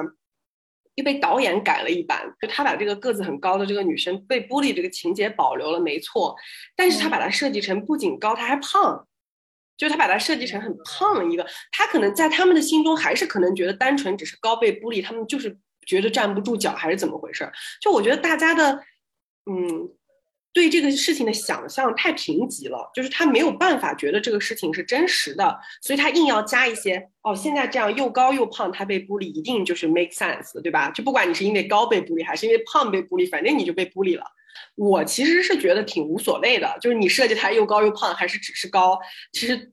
我只是觉得多了一点麻烦。就是对我来说，我觉得设计人物不应该这么复杂。就是比如说一个很高如果又胖的女生，长大只是单纯的高却不再胖了，这个过程中她一定又经历了什么东西。我我就肯定会有一定变化的。对，它会发生变化。你等于说又给这个角色赋予了更多的东西，而你却没有其他的情节去补上这个丰富。那其实你是给自己增加了一个麻烦。对我来说，其实我我本人不是很愿意，因为你加一个小小的 tag，你就要给这个 tag 赋予很多很多背后的逻辑，然后原因支撑。哦，他又高又胖的，怎么变成只高不胖了呢？这个过程中他减肥了吗？然后你又要去通过这个减肥的心态，你是不是要用画面展现呢？对。但是我深刻的感觉到，男性真的不能不能够相信女孩高会被孤立。我后来猜想了一下，一定是因为高对男性来说真的是一个无上的荣耀，所以他不能够理解，是不是？就是这个所以他不能够理解女性高怎么会被孤立呢？他就觉得就像是就像是你从小就充满了。就是这个世界上最高的荣耀和金钱，你怎么会被孤立呢？他不能够理解，所以他一定要让这个事情 make sense。不管是我前司的那个制片不相信这个高的小孩被孤立，还是现在的导演让他高了被孤立，但同时加上他胖这个 tag，我都觉得男的的思维在这上面是非常有局限的。我觉得不光是男的，我觉得女性可能女生可能也会有这种东西。我因为我我自己切身的体验就是小学一年级，反正一二年级的时候，好像跟大家处的都比比较平平淡淡嘛，有点排挤，没有人真敢敢来欺负我。毕竟我我个头也在那。但是很明显，随着我觉得大家年纪越来越大，好像大家会越来越就是被社会的这个内化到一部分的这种价值观，就是我。长得高是好事儿，所以越来越多人后面就越来越多人愿意跟我玩了。然后我我其实也没有太受到这件事影响，但是一开始会会给我打一个印记，说高是不好的。后面我其实就正常的度过了我的学生生涯，但是很明显能感觉到，就是原来可能一些对我比较平淡的这种同学。他们后面也会愿意来跟我聊天，或者就是大家一起平常的玩。然后高在别人眼里不是说因为他异常而成为一个我不愿意去接受你的一个一个东西了，反而就成为大家对你好奇，会问说你怎么长这么高的呀？那这个问题后面本来引申就是说，其实我也想长这么高，这么好的东西我也想要。不然说。你为什么长那么丑啊？就是 因为没有人想变丑，所以不会有人好奇说你为什么长那么丑。你为什么怎么长那么高？就是说明大家还是想长得更高一点的。慢慢的，就是 跟肥福一样，大家想得到赐予。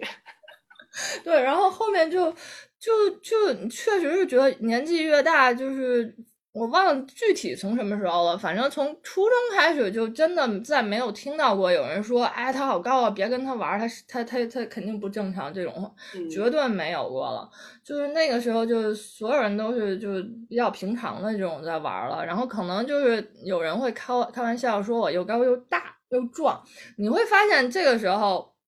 他一定会给你加一个附加值来来嘲笑你，也就是说，其实他内心感受到一种高的人对自己的这种压迫感，但是呢，他不能承认只是高本身，他一定要再加一个另外一个更嗯 make sense 的一个特点，他可能就是壮或胖或 whatever，就随便的一个。所以其实你你我们想这个问题，我刚刚觉得还挺奇怪的。你想童年时代，当那些小孩子没有受到社会化的这个训诫的时候，他没有得到这个外界的社会化的嗯一个 discourse，就是这个叫做副词，他并不知道高好还是不好的时候，他只觉得啊，你身为一个比跟我不一样的人，你好烦，就是你离开，所以大家不愿意跟你玩，可能因为你跟大家不一样。然后随着年岁的增长，社会不停的教育，让他觉得，哎，原来这种不一样很高，这个事情是我们社会文化中好的事情，我也想变这样，这样大家会赞美我。这种时候，他又会愿意接受你，又觉得其实你也没有什么不好。然后反过来了，胖这个事情也是一样的，在他最原始的时候，胖这个特质可能实际上。对人来说什么都不是，除非就是因为我们所有人都普通，但是你很胖。我如果孤立你或者我排挤你，是因为你异于我们，你跟我们不一样。但是随着社会的不停的教育我，越来越告诉我胖很糟糕，胖很讨厌，然后我就把我小的时候排挤你的行为正当化，就怪不得我小时候排挤你。你看我有先见之明吧，就是因为你的，就他没有因不像高这件事情，就随着这个社会的给你的教育转化了。所以实际上所有的事情。我们人的体质，不管是胖还是瘦，还是高还是矮，它的好还是坏，这个富裕都是后面的社会给你附加的。也就是说，如果我没有经过社会化的学习，我其实不知道这个东西是好还是坏的。我其实并没有对这件事情有特别明确的说，哎，我是要接近，还是要吸引，还是要接受，还是要排斥？我其实是没有这个概念的。就回到我们说的审美这个问题上面来了嘛。审美这个东西完全就是社会化的教育，我觉得真的就是你接受了什么社会的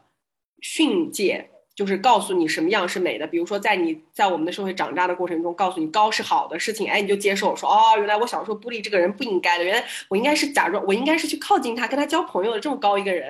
要成为我的朋友多多让我长面子，就是很多这种想法就发生变化了。也就是说，你这个想法是后天给你的。并不是天生的小孩就会有的，所以说小孩子的审美，就当说一个社会没有告诉你什么是审美，你没有经受过审美教育的时候，你是非常天然的。所以也就是说，既然审美是社会给你的，那美这个东西本身就是某一种文化、某一种社会中大家集体决定的。其实跟这个东西你本人是怎样没什么关系。就如果说某个岛上某某一个原住民的体系里面，就是觉得胖是非常漂亮的，那那个原住民的岛上的很多美女都是很胖的女生。那在人家的文化语境里，他们从小就会可能。小小的时候，在他们上幼儿园的时候，有一个很胖的女生，一开始肯定也会，对啊，就是她跟我们不一样，排挤她。过一阵，在她学习以后，发现哦，原来那个胖胖的是美的感觉。我我们当时为什么要排挤呢？赶紧回去跟她交朋友，然后大家就都回去了。就这种事情，在人家的岛国上，可能也是会发生。我这样一想，又会觉得，就可能跳出身材焦虑的这个解解的这个结，是不是就是，如果我被一种文化的审美熏陶以后，导致于。我深刻的觉得，相信着我自己其实是一种不美的一种呃标签的话，解的这个方法，我刚忽然想到，是不是就是赶紧跳到另一个文化中去，跳到另一个文化中去，可能就好了，是吗？我我觉得可能有这部分因素吧，应该是说不断充实自己的那个文化吧。就是说，我知道可能在我们东亚文化里面，白幼瘦就是美的，但是在欧美文化里面，可能就是强壮高大的女性，Beyonce 那她才是美的。那就是其实美是多元的，就是谁来定义美？全世界有不同的地区有不同的眼光，但是归根结底，我自己认为什么样是美的，然后其实自己对自己有一个。想法或定位的话，我觉得会更舒服一点吧，自洽一点。就是刚刚讲的这点，我想起之前有一个有一个沟通交流的一个经历，我觉得特别有意思。就是疫情刚开始那年，然后我就开始每天在家就瞎上网嘛，然后我就开始觉得那个女团的那种我我特别可爱，然后有时候在那儿瞎就是瞎跟着比划几下。然后我当时记得后面就滑到一个男的，然后他一个巴西人，然后就跟他就出去玩。哎，跟大家讲过这个人应该，那个就是我拉着他去压马路，然后他他就是 不行了那个，然后那个走不动路那个，大家回去听一下约会那一集啊。假如讲过这个人，对，然后我就我就跟他讲，我说我最近痴迷韩国女团，我觉得她们好可爱啊，就是又性感又可爱，你知道吧？就是 sexy and cute 那种感觉。然后呢，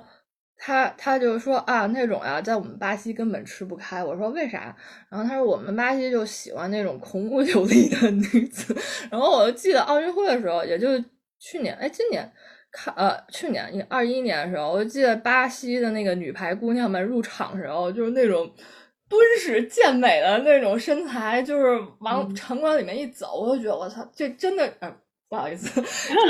面而来的力量感，你知道吗？你就觉得那个东西确实是一种很有压迫感的存在，但是她那个身材的线条太美了，然后而且就有一种。谁敢欺负老娘，老娘一巴掌给你呼到就是外太空的那种强壮那种力量感，我就觉得那个东西简直也是太性感了。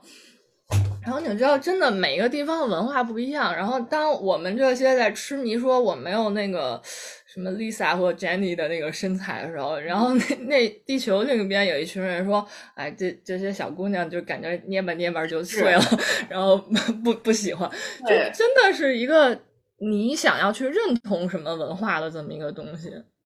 我我举个例子，就最近最近不是有那个韩韩国恋综嘛，叫什么《单身即地狱》是吧？中文叫。我我男朋友不是在看吗？他特别可笑，他看这个恋综，我看不下去。就是我，因为我，嗯，前段时间我不是跟假如做了一个直播嘛，大家可以去我的微博搜一下那直播里面，我还疯狂的在安利一个西班牙的恋综。对我来说，恋综是那样的，叫恋综，就是大家在里面搞来搞去，要 cheating each other，然后要 have sex。我不能，就是要起码要 kiss 吧，就是我不能接受，就是那种一群点评团在那猜测他们之间的互相的交往，然后说谁和谁好像有有喜欢的，我就觉得这什么呀，这个。这个东西，这个就是我已经我的就是我已经不能接受这种像小孩子玩游戏一样的过家家的感觉，就好像说是玩牌一样的感觉。就我在我看来，就这群人在在打扑克牌，就我接受不了了，所以我看不下去。但是我男朋友就看的特别开心，就是他身为一个 荷兰人，他看的特别开心，他已经看的他看完了，你知道啊？好像后面他看不下去了，他最后两集他觉得无聊，但前面他觉得特别好玩。我就了解了一下，我想说为什么你会觉得很好看呢？他有几个理由哈，一个就是因为首先他的理由跟我讨厌这个做恋也不是讨厌，就是跟我不看这个恋综的理由一样。有一个理由就是他觉得他们在过家家，就是像小孩子玩游戏一样，所以这种很纯洁的这种像玩游戏一样。就是说不上真，说不上假的这种，让他觉得特别的少见，然后他就觉得特别，他有点猎奇，你知道吧？就像我，如果我这辈子都没见过，啊，那个一上来恋综里面就在那大搞特搞，我肯定也会猎奇的想看下去。他就是那种猎奇的感觉，他觉得怎么会有人这样谈恋爱？就是用用文字谈恋爱，就是那种，就是猜 猜猜，就是到现到后面就要去说喜欢，然后两个人只是嘴巴上说你喜欢我吗？我喜欢你啊，这样他就觉得好奇怪啊，怎么这样谈恋爱？这是一个，第二个就是让他觉得非常的有，他也是觉得，因为就是没有肉体接触的这种过家家一样的恋爱，很像小时候的人谈恋爱，就是比如说他小的时候就觉得小学生的时候那种青涩带一点羞萌的那种感觉，其实也也有一种童年的那种心动，就是他会说他能回忆起他上小学的时候。嗯，小镇里面的那个另一个小学的女生来敲他们家的玻璃，要他出去一起打弹弓玩还是什么玩意儿？然后他他 就不好意思，他就躲到他们家的桌子下面，然后让他妈出去去迎接那个女孩儿。就这种很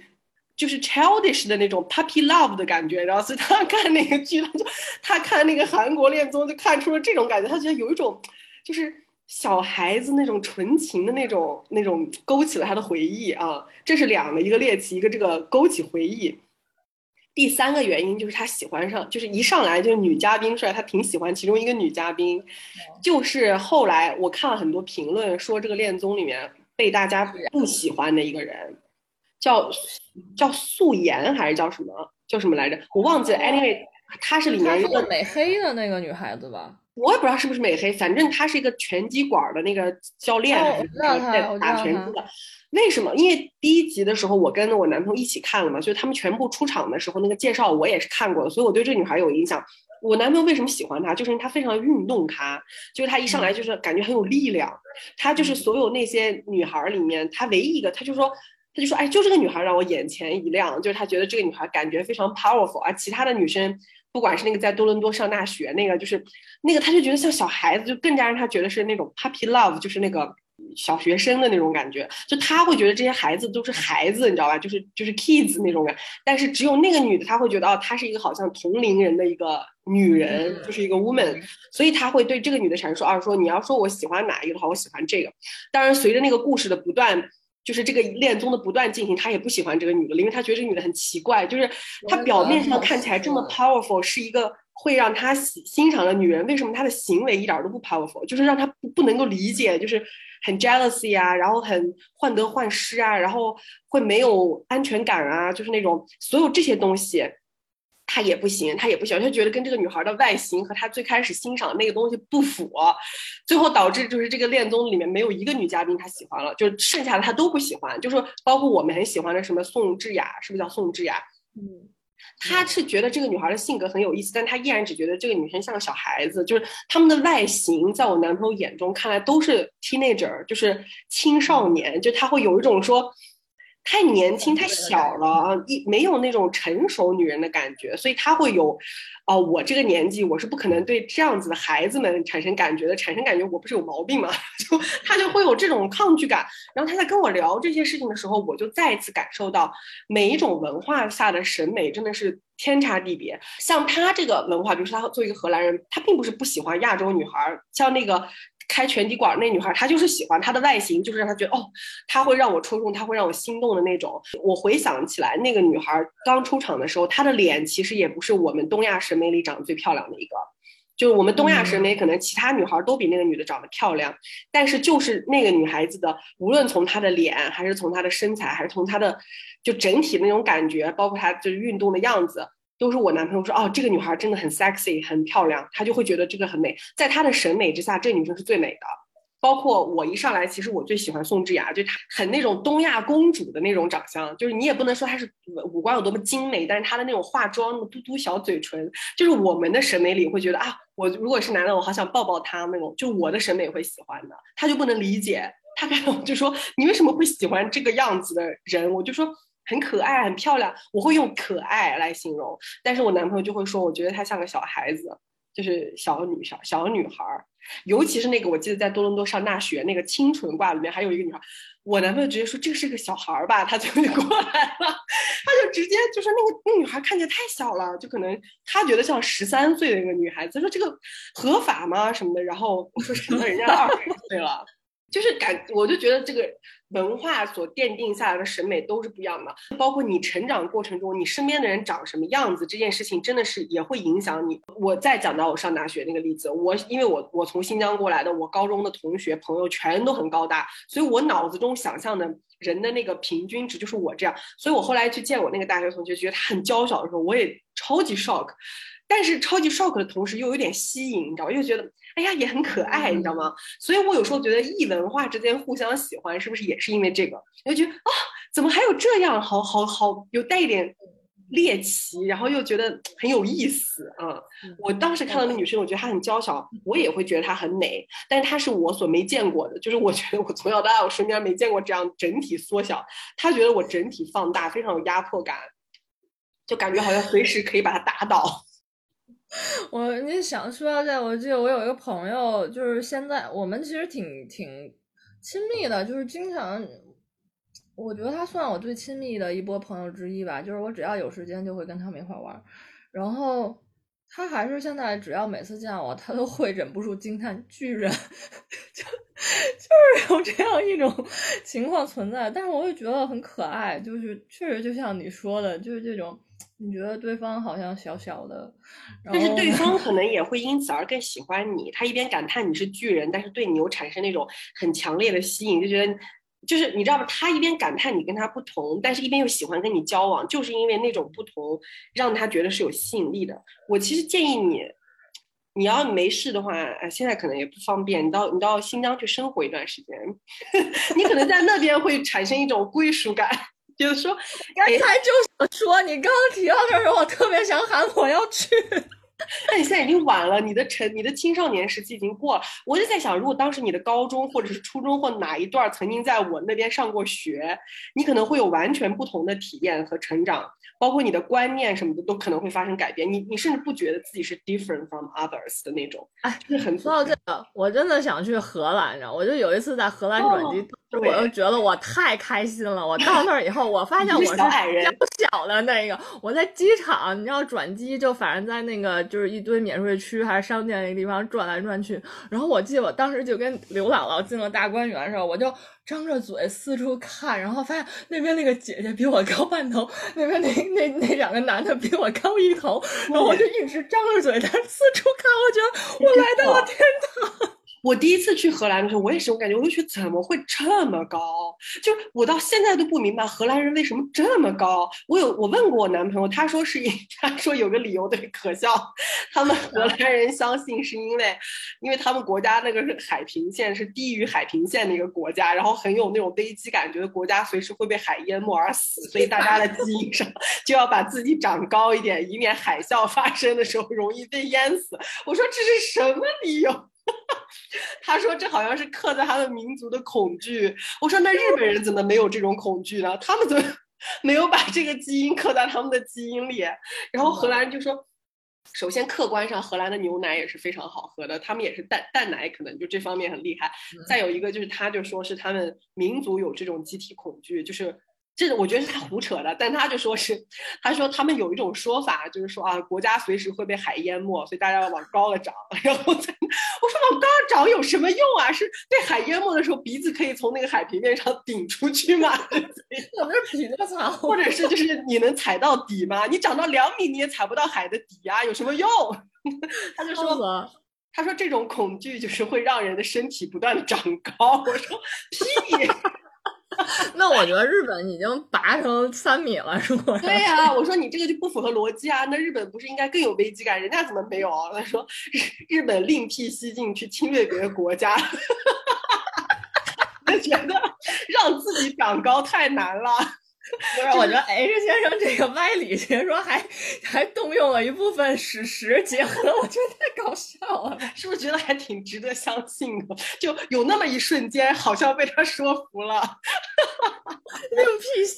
径，真的，然后因为我问过他好多次，我说为什么为什么荷兰人这么高？我真的就是惊呆了，因为我记得我跟我跟 Ashley 去阿姆斯特丹玩，Ashley 想租那个自行车，在那个路上，不是因为大家都在骑自行车嘛，我们就想租个自行车在那个。路上骑，然后艾诗丽进到那个租自行车的地方，她租不了自行车，因为自行车都太大了，然后她只能租少年版，就是 teenage 自行车。因为挨到成人版自行车，他的他都骑不上去，他的脚够不着那个凳子，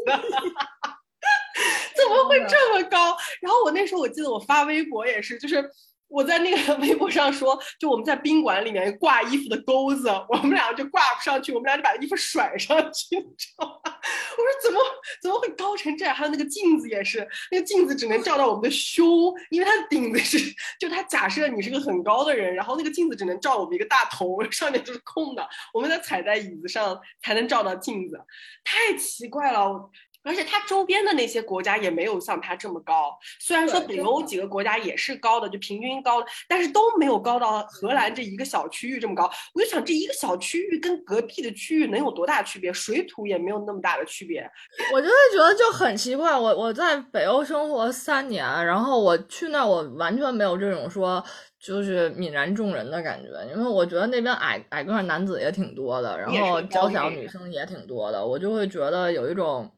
说实话，我在北欧的时候有一种可能，也就是东北或者说就是中国北方的那种感觉，就是大家好像都稍微偏高一点，但是没觉得说特别高。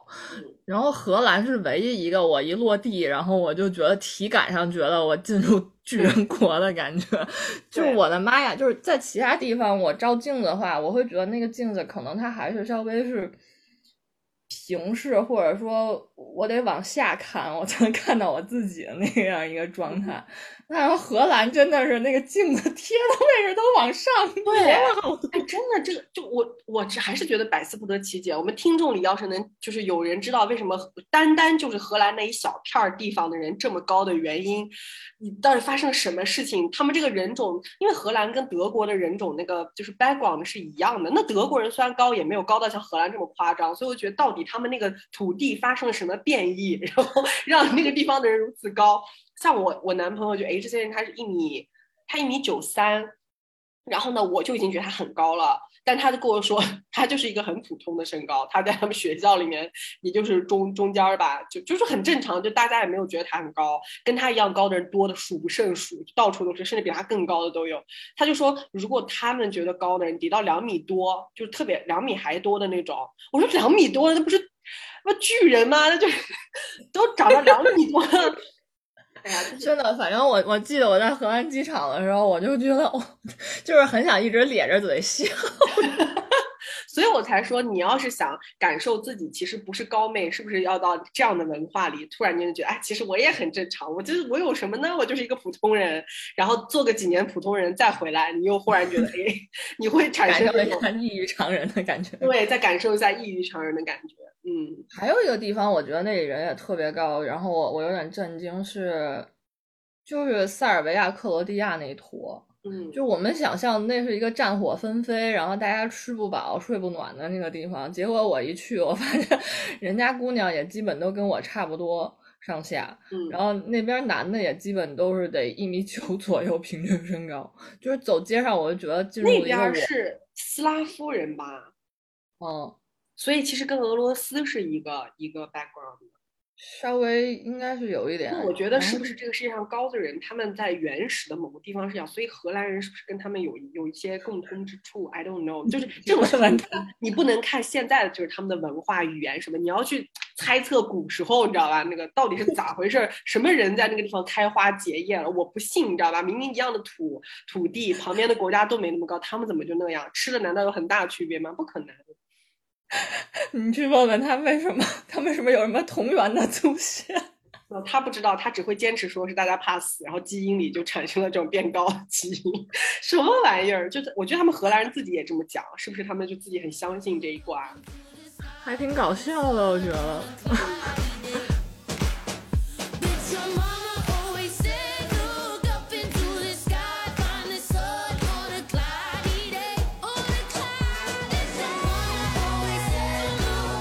讲到，就不同文化之间对不同美的定义和接受嘛。但是我们今天主题其实本来是讲身材焦虑，但是在刚才的一番谈笑之间，我觉得可能好像把这种焦虑有所消解。我本来是想问你，就是说我们那个焦虑的成因到底是什么？从心理学上来说，因为因为其实我隐约是记得我的焦虑是我妈带给我的嘛，就是我小的时候，她强迫我去，她第一次强迫我去减肥，他付了很大一笔钱给一个美容院，一个减肥营那样，然后就让我在一个寒假还是一个暑假之间减掉了十三公斤，我妈，也就是二十二十六斤。我在一个暑假瞬间变了一个人，但是我我隐约记得第一次减肥的这个过程也没有那么痛苦，就比起我现在的减肥，就感觉好像还是轻松很多的，也是其实就是饿瘦的，少吃，每天就吃点西红柿什么的。我我姥姥姥爷做很好吃的饭，我妈不让，我妈说不要去叫他吃饭，把门关上。然后我就在卧室里面看电视，看《快乐大本营》，然后然后每天腰上裹着那个燃烧的东西，然后就是其实没有什么用，就让你出汗。然后每天会到那个美容院去被动的让那个一群美容院师傅给你按摩，就按到痛痛的，把你的肚子上的肉按来按去。就是我长大才知道，就是我说过很多次了，就这种按摩只有按你的人才会瘦，你自己是不会瘦的，因为这个运动又不是 又不是你在运动，对不对？是按你的人他在付出劳力。但是说不呢，他们他们也交了一部分钱去这样。成为这个减肥按摩师，然后顺便把自己的肥减了。但 anyway，我那一个假期，可能是因为我我本身是 teenager，我还是少女，我的身体是很容易接受就是那个时候的第一次变化，然后荷尔蒙啊、激素什么的，总之就是在很快的时间之内，我在一个寒假就瘦了那么多。等我开学再去学校的时候，是什么让我当时对减肥这个事情有点上瘾了？就在减肥的过程中，其实我是没感觉的，我完全是被我妈推动着。我妈就说：“我给你付了那么多的钱，你必须得遵守。”然后每天吃那个美容院给我的代餐，每天去那儿被她按，然后每天裹着那个布，然后每天就吃一点什么小西红柿，我到现在都记得。然后我姥爷开门说：“你不吃点饭？”我妈说：“不要去问他。”这一幕就在我脑中一就一直回荡。但是直到就是我开学的时候，当我穿着那种新的衣服，然后走到学校里面，所有人都对我就是那种露出侧目，就说啊，那是他啊，怎么会是他？就那种就是那样的。然后甚至还有男生开始喜欢我的时候，我突然觉得哦，原来人变瘦以后是会忽然间得到这个文化所处的社会的甜头的，就是 benefits 是会倾向于你的。我可能觉得就跟你。在成长的过程中，突然意识到其实高是被大家羡慕的一个特质，但那个时候突然又觉得，哦，其实我其实是有这个好东西在身上的那种意识，就 realization，你突然间就有了。在那以前我是没有的，我真的就是那个时候突然觉得，你怎么回事？然后以前暗恋的男生甚至也愿意跟我，就是上完晚自习以后一起走夜路回宿舍，因为我还给他写过情诗，我记得。然后后来那个男的还把我写的情诗。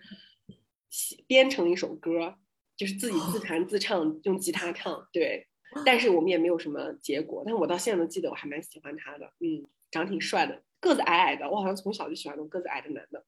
啊，对。然后，anyway，就是那是我第一次减肥成功的经历。然后这一次减肥成功之后，可能那是我初中的时候嘛，十四岁的时候吧。然后维持了两年，两到三年，直到我上高中的时候复胖。就是我到高中的时候就不再在意这件事情了，就突然觉得当年得到的甜头到了高中也没有什么。就是我跟你说，我高中的人都是又很高，然后而且我那个高中的成绩非常好，大家的注意力也不在这些事情上，就都在搞什么学习啊什么的。然后我当时又开始疯狂痴迷一些动漫，我又喜欢上新的东西，我也不 care 身材了。结果在高中的半年、三年之内，在高三的时候又变胖，变得很胖。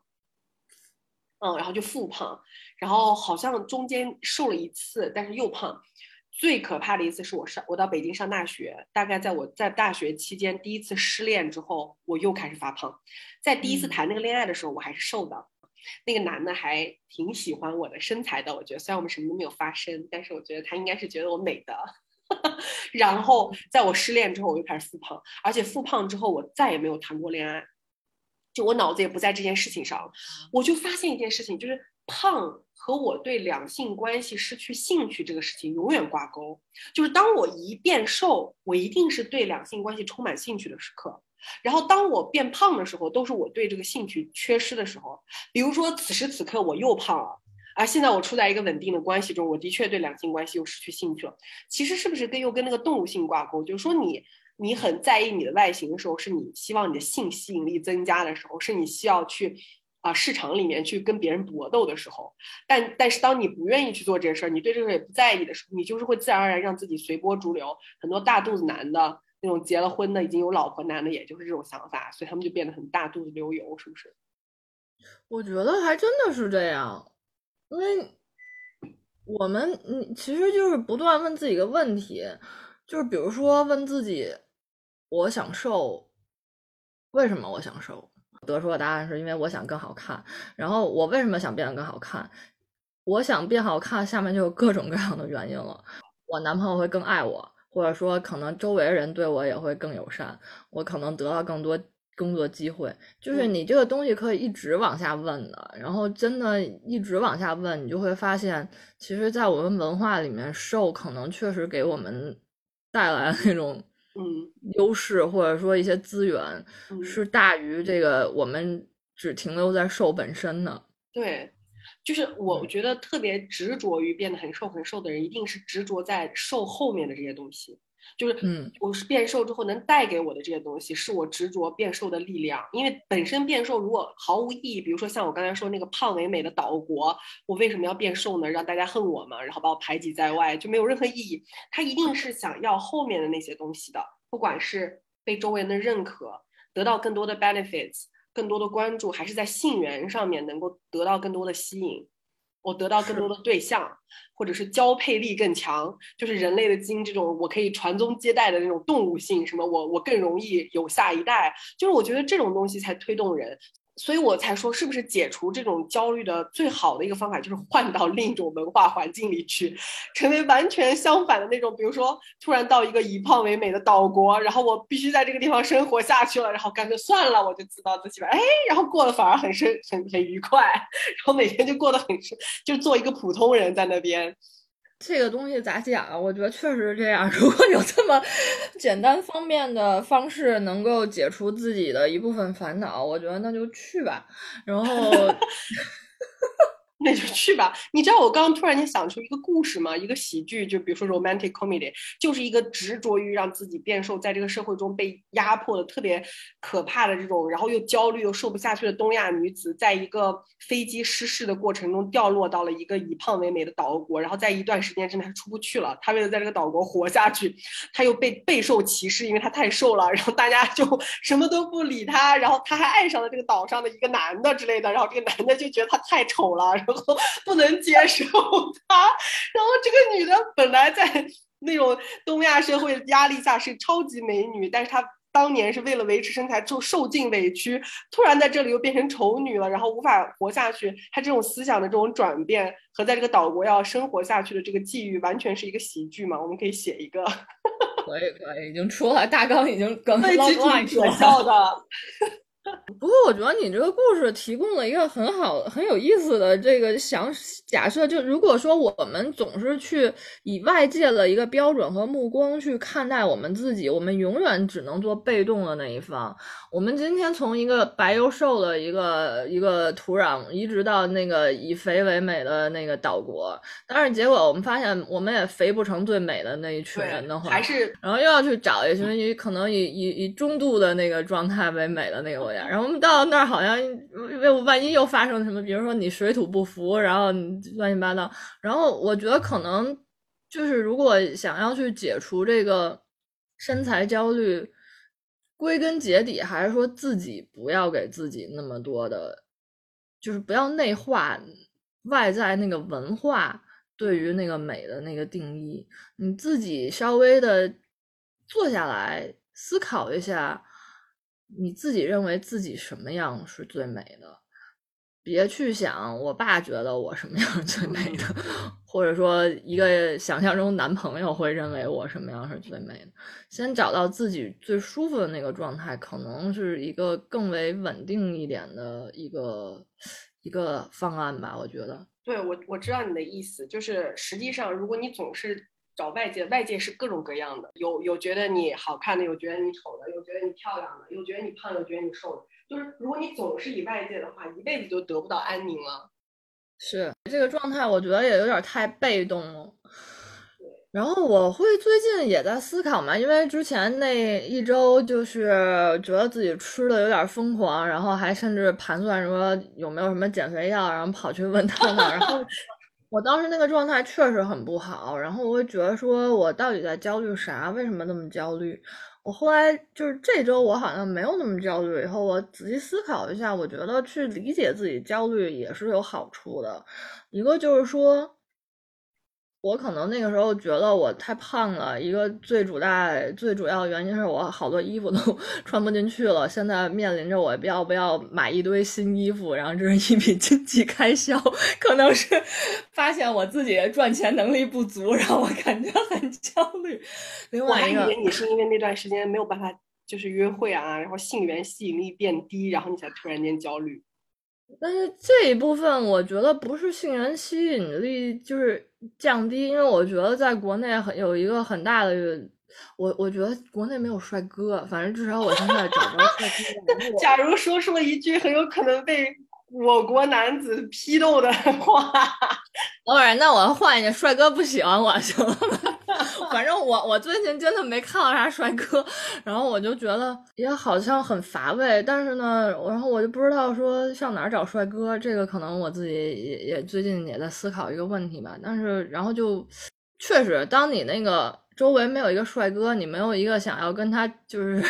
建立关系的这样一个就是让你觉得哎呀好有吸引力的人的时候，我觉得我自己我自己也懒得挣吧，会有稍微这么一种状态。但是我自己懒正撞的时候，我又觉得我不想自己再这么邋遢下去。我希望自己是一个有没有那个可以追求的目标或者喜欢目标，都可以是过着一个精致的那个状态的一个人。所以我可能觉得这个方面反而稍微更加重了我的这个焦虑，然后我就会在那儿想东想西。然后我这两天稍微平静下来一点儿，我就觉得这个焦虑其实也有一定的意义和价值。就是一方面就是想，我那么想瘦下来是为什么？到底在追求啥？那个东西哪些部分是我自己可以去调整的？哪些部分可能是我只能接受的？就是如果我生活在这片土地，就只能去接受的。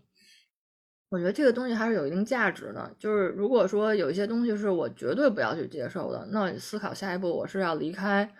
离开北京吗？还是说就是一个以胖为美的岛国生 活？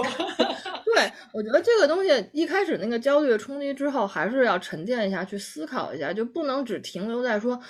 我焦虑了，然后我胖，所以我就一门心思去减肥了。你减肥是一部分，你也也要去看一下自己是不是真的肥，就是大概算一下 BMI，我其实只是算正常，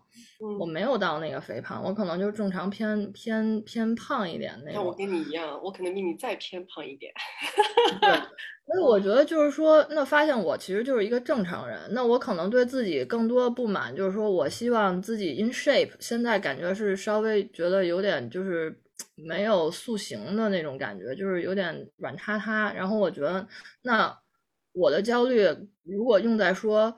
让自己拥有一个更就是有型但强壮的这样的一个方向，我觉得这个完全没问题。但是如果我的焦虑去用在一个说我就要去追求让自己完全瘦成那个超模那种瘦法，那我觉得可能也强自己所难。我一辈子也没不是那样的身材那个体质，不可能我突然大变身了我就。变成那样了，我觉得还有一点就是考虑到自己天生的体质，有些人他就是那种扁平型身材，他吃多了他也不胖。我自己我可能就是那种稍微吃一点我吸收很好那种，那也别强自己，强人所难，强自己所难，就非让自己忽然中年变个体质，那也不太可能。那接受说我就是可能这种偏圆形的圆身子，然后偏强壮型身材，那我在这样的基础之下，怎样变得让我自己更喜欢我自己更美呢？我觉得就是更有 shape，然后让让自己那种软乎乎的那种感觉消失一点，然后但是我觉得强壮。但是又有那个型，我觉得也是非常的 sexy。我觉得就是不断的去思考，就是真正让自己焦虑的那一部分是什么，然后找到里面自己能去面对、能去做可控，然后去调整那一部分，对我来说是挺挺重要、挺有价值的一个东西吧。然后我也会觉得那段时间那么焦虑、那么疯狂，对自己也不是一个。太宽容的状态，我觉得就是我的这个工作节奏来讲，我其实应该更关照自己的身体，嗯然后把自己逼到那么紧的话，我觉得我的身体肯定会有一些反抗意识，那可能就是我太累了，我太疲惫了，我就是现在要去吃，就是要让自己快乐一点。但是相反，如果不从一开始把自己逼到那么极致的话，可能你身体也不会有那么大的那种反抗意识，就是说现在我不管，我一定要吃炸鸡了。你就比如说这周就相对柔和一点对自己，就好像没有那么那种说我现在必须吃炸鸡，必须吃烤串儿，必须吃什么那种感觉了。你就可以只是去吃个肥福就可以了。我也没有吃吃肥福，然后我就会去有意识的调控我自己的饮食，比如说我觉得我喜我特别喜欢吃肉，所以我可能也转跟这个，我特别喜欢吃肉、蛋白质这一类的东西。对，蛋奶蛋奶肉就是会让你变得很高大的原因。对，然后我会想说，那吃蛋白质没有什么问题，但是主要是做法问题。如果说是那种红烧、爆炒或者乱七八糟，可能油大一点那种，可能就摄入的不太健康。那我就去考虑有一些，比如说水煮的这种。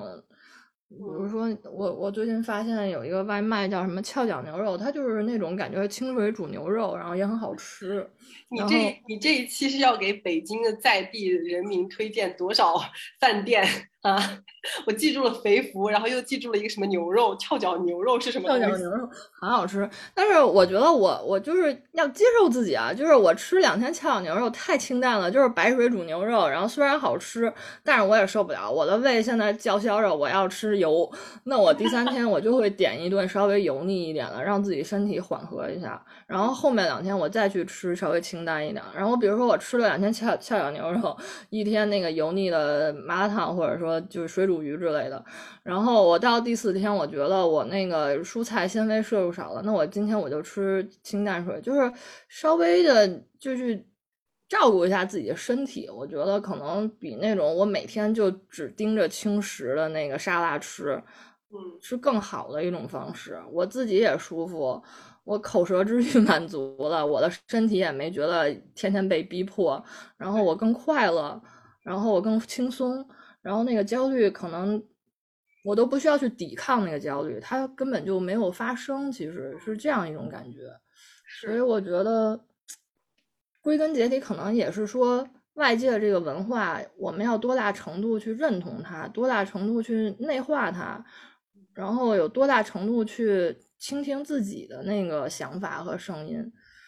其实还挺难的。要做一个自己和外界的平衡，让坚定一下自己想要的那个东西。我觉得就是截取，因为刚才我听你讲的时候有一个有一个想法，就是人很难完全脱离社会的终极导向，然后自己过自己的，因为你活在这个环境中，你就不得不某一程度的认同这个社会集体所认同的，就是好的东西。如果哪怕这个客观上它不一定就是好的，但是只要这个文化中说这个东西是好的，你很难完全去不要它，或者你就算得到它，你觉得无所谓，你心中也是默默赞暗喜，就是总是人总是这样。所以我觉得你刚刚说的有点很对，就是多大程度的去 take it，就是比如说我活在这样一个。啊，就是觉得要白又瘦好，或者是瘦瘦的才漂亮的环境里，我多大程度的接受这个，我也可以接受不要太胖是好的，嗯或者是啊，呃，瘦成就是不是瘦，而是变得 fit，但是看起来不是很胖就是好的，是不是？就是我只要接受这个程度就可以了。至于接受到很极端的说，我要必须得瘦成那个样子才会被很多很多人喜欢，这个我就可以摒弃掉。我觉得就是你刚才说的，就是可能 take it as probably forty five percent 或者是 forty percent，就是百接收它的百分之四十左右就可以了，然后就你可能就会活得比较轻松而正常。当然，最好的前提是我们整个社会的百分之百的导向都不是这么极端，而是走向一个比较正常的话，那当然这个东西你也不能强求，就是你不能靠一己之力改变。整个地域，就像可能荷兰人也不能改变他们全民族觉得这个海平线太低了，一定要长高这个想法。就我觉得可能是不是他们的他们的他们的那个导向里面，是不是就觉得要高高的，必须要高高的才能活下去，然后可能就会产生这样集体的这种奔奔向这样的审美，然后全民族就变得很高。可能就像如果我们亚洲因为导导向就是白幼瘦，你虽然不能说所有的亚洲人都是都是肯定也有胖胖的，或者像我们这样很高大，可是集体上给大家的那种叫什么呃那个刻板印象就是瘦小的，它就会集中导向成这样。我觉得，我觉得这肯定是有原因的。文化把一群人导向那样，然后文化选择的饮食也是导向这样这种审美，就他们之间是互相相辅相成的，就让这种美而成真。嗯，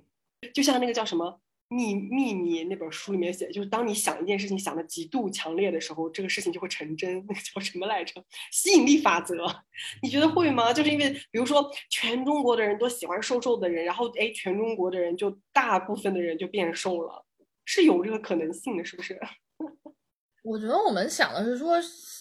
是瘦才是美的，所以我们就相信瘦是美的，然后我们就相信不瘦的自己是不美的。然后为了变美，就会努力去往瘦着走，然后最终看到的结果就是，的确好像被看见的、展示的那些是瘦的，就变成了一个这样的循环。嗯，而且我最近也在想说，我们说破除身材焦虑，但是这个东西是谁来破除？是我们自己破除自己的身材焦虑，还是应该去说破除别人对我们的这种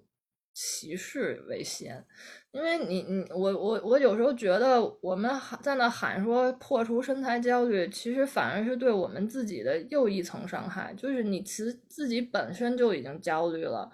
大家感受一下，你本身就很难受的时候，旁边有一个人跟你说：“你有什么好难受的？这有什么好难受？”你只会觉得这人很烦，你先闭嘴吧。然后，但是如果我们自己因为身材感到焦虑，我们又反过来跟自己说：“你不能因为你的身材焦虑，这是不可能的。你都已经焦虑了，然后你说你不能焦虑，这你不是自己跟自己作对，这蛮拧，好难受啊。那你就是说我焦虑了，那我先感受一下这个焦虑吧。那我们先思考一下这个焦虑。真的只是自己给自己带来的吗？有时候你发现，虽然好像说是你自己觉得我一定要瘦到五十，但是我没瘦到五十，好像那个焦虑是自己给自己。但其实是不是因为你小红书给你的？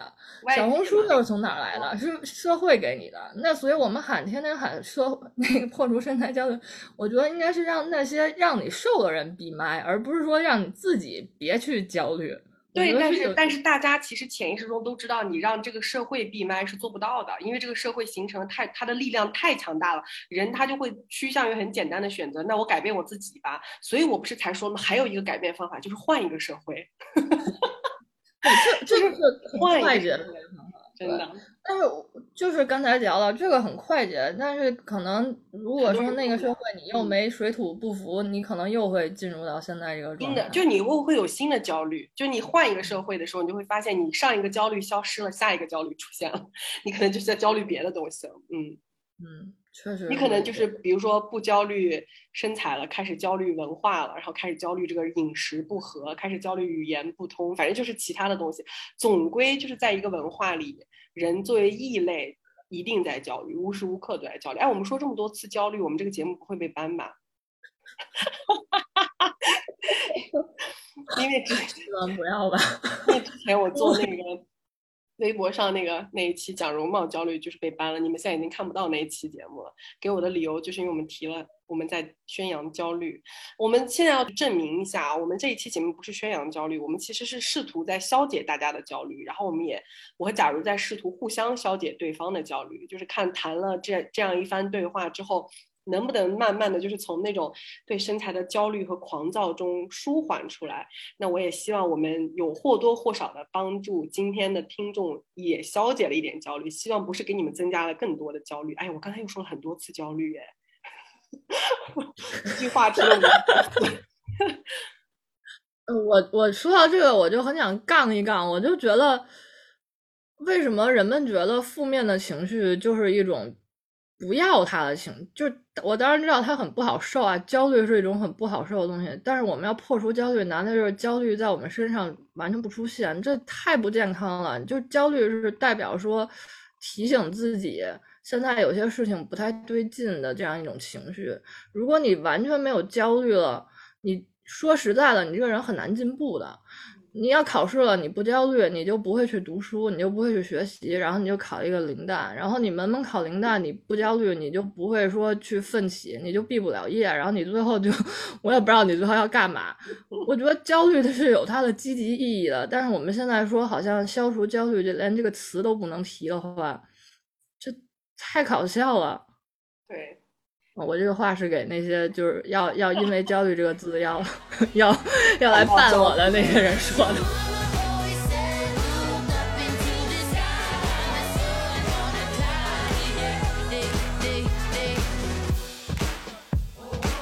好，节目的最后，呃，我们录了靠两个多小时了，哎呦天呐，好多啊！就是我快速的。嗯，解释一下，就是我们上一期节目底下的一个评论吧。有昨天我收到了一个评论，特别可笑，说我的英语不好，也没有听明白最后你们在讲什么。但是我大致猜测了一下，意思是不是说套套，嗯，跟他的恋人就是签订了一个紧急联系人的协议。然后我就觉得，呃，我还是稍微解释一下，就是就是上期节目我们最后讲的那个东西叫 partner relationship。呃，registration 就是，呃，就是那个 怎么讲呢？叫做法定伴侣的注册啊，它其实是一个存在在澳洲的一个一个关系，就是被认可的法律关系。可能其他国家不一定认可，比如新西兰是认可的，但是我比如说我们注册这个关系拿到别的国家，比如说拿到中国，中国是不认的。就是这样一种伴侣关系，是种啊法律认可的伴侣关系，就是这样。它很多。权利义务跟那个婚姻是相似的，基本上是一致，但略不一样，就是它很多国家不承认，嗯，大概就是这种不同。但你怎么理解呢？你也可以把理解成在一些紧急情况下我们互相联系，然后包括在财务上也是共同分担，就是那个财务跟婚姻是一样的，包括包括那个生养小孩的这些权利义务都是一样的，所以并不是大家理解的紧急联系人注册，紧急联系人不需要注册这个东西，你愿意让谁当你的紧急联系人都可以。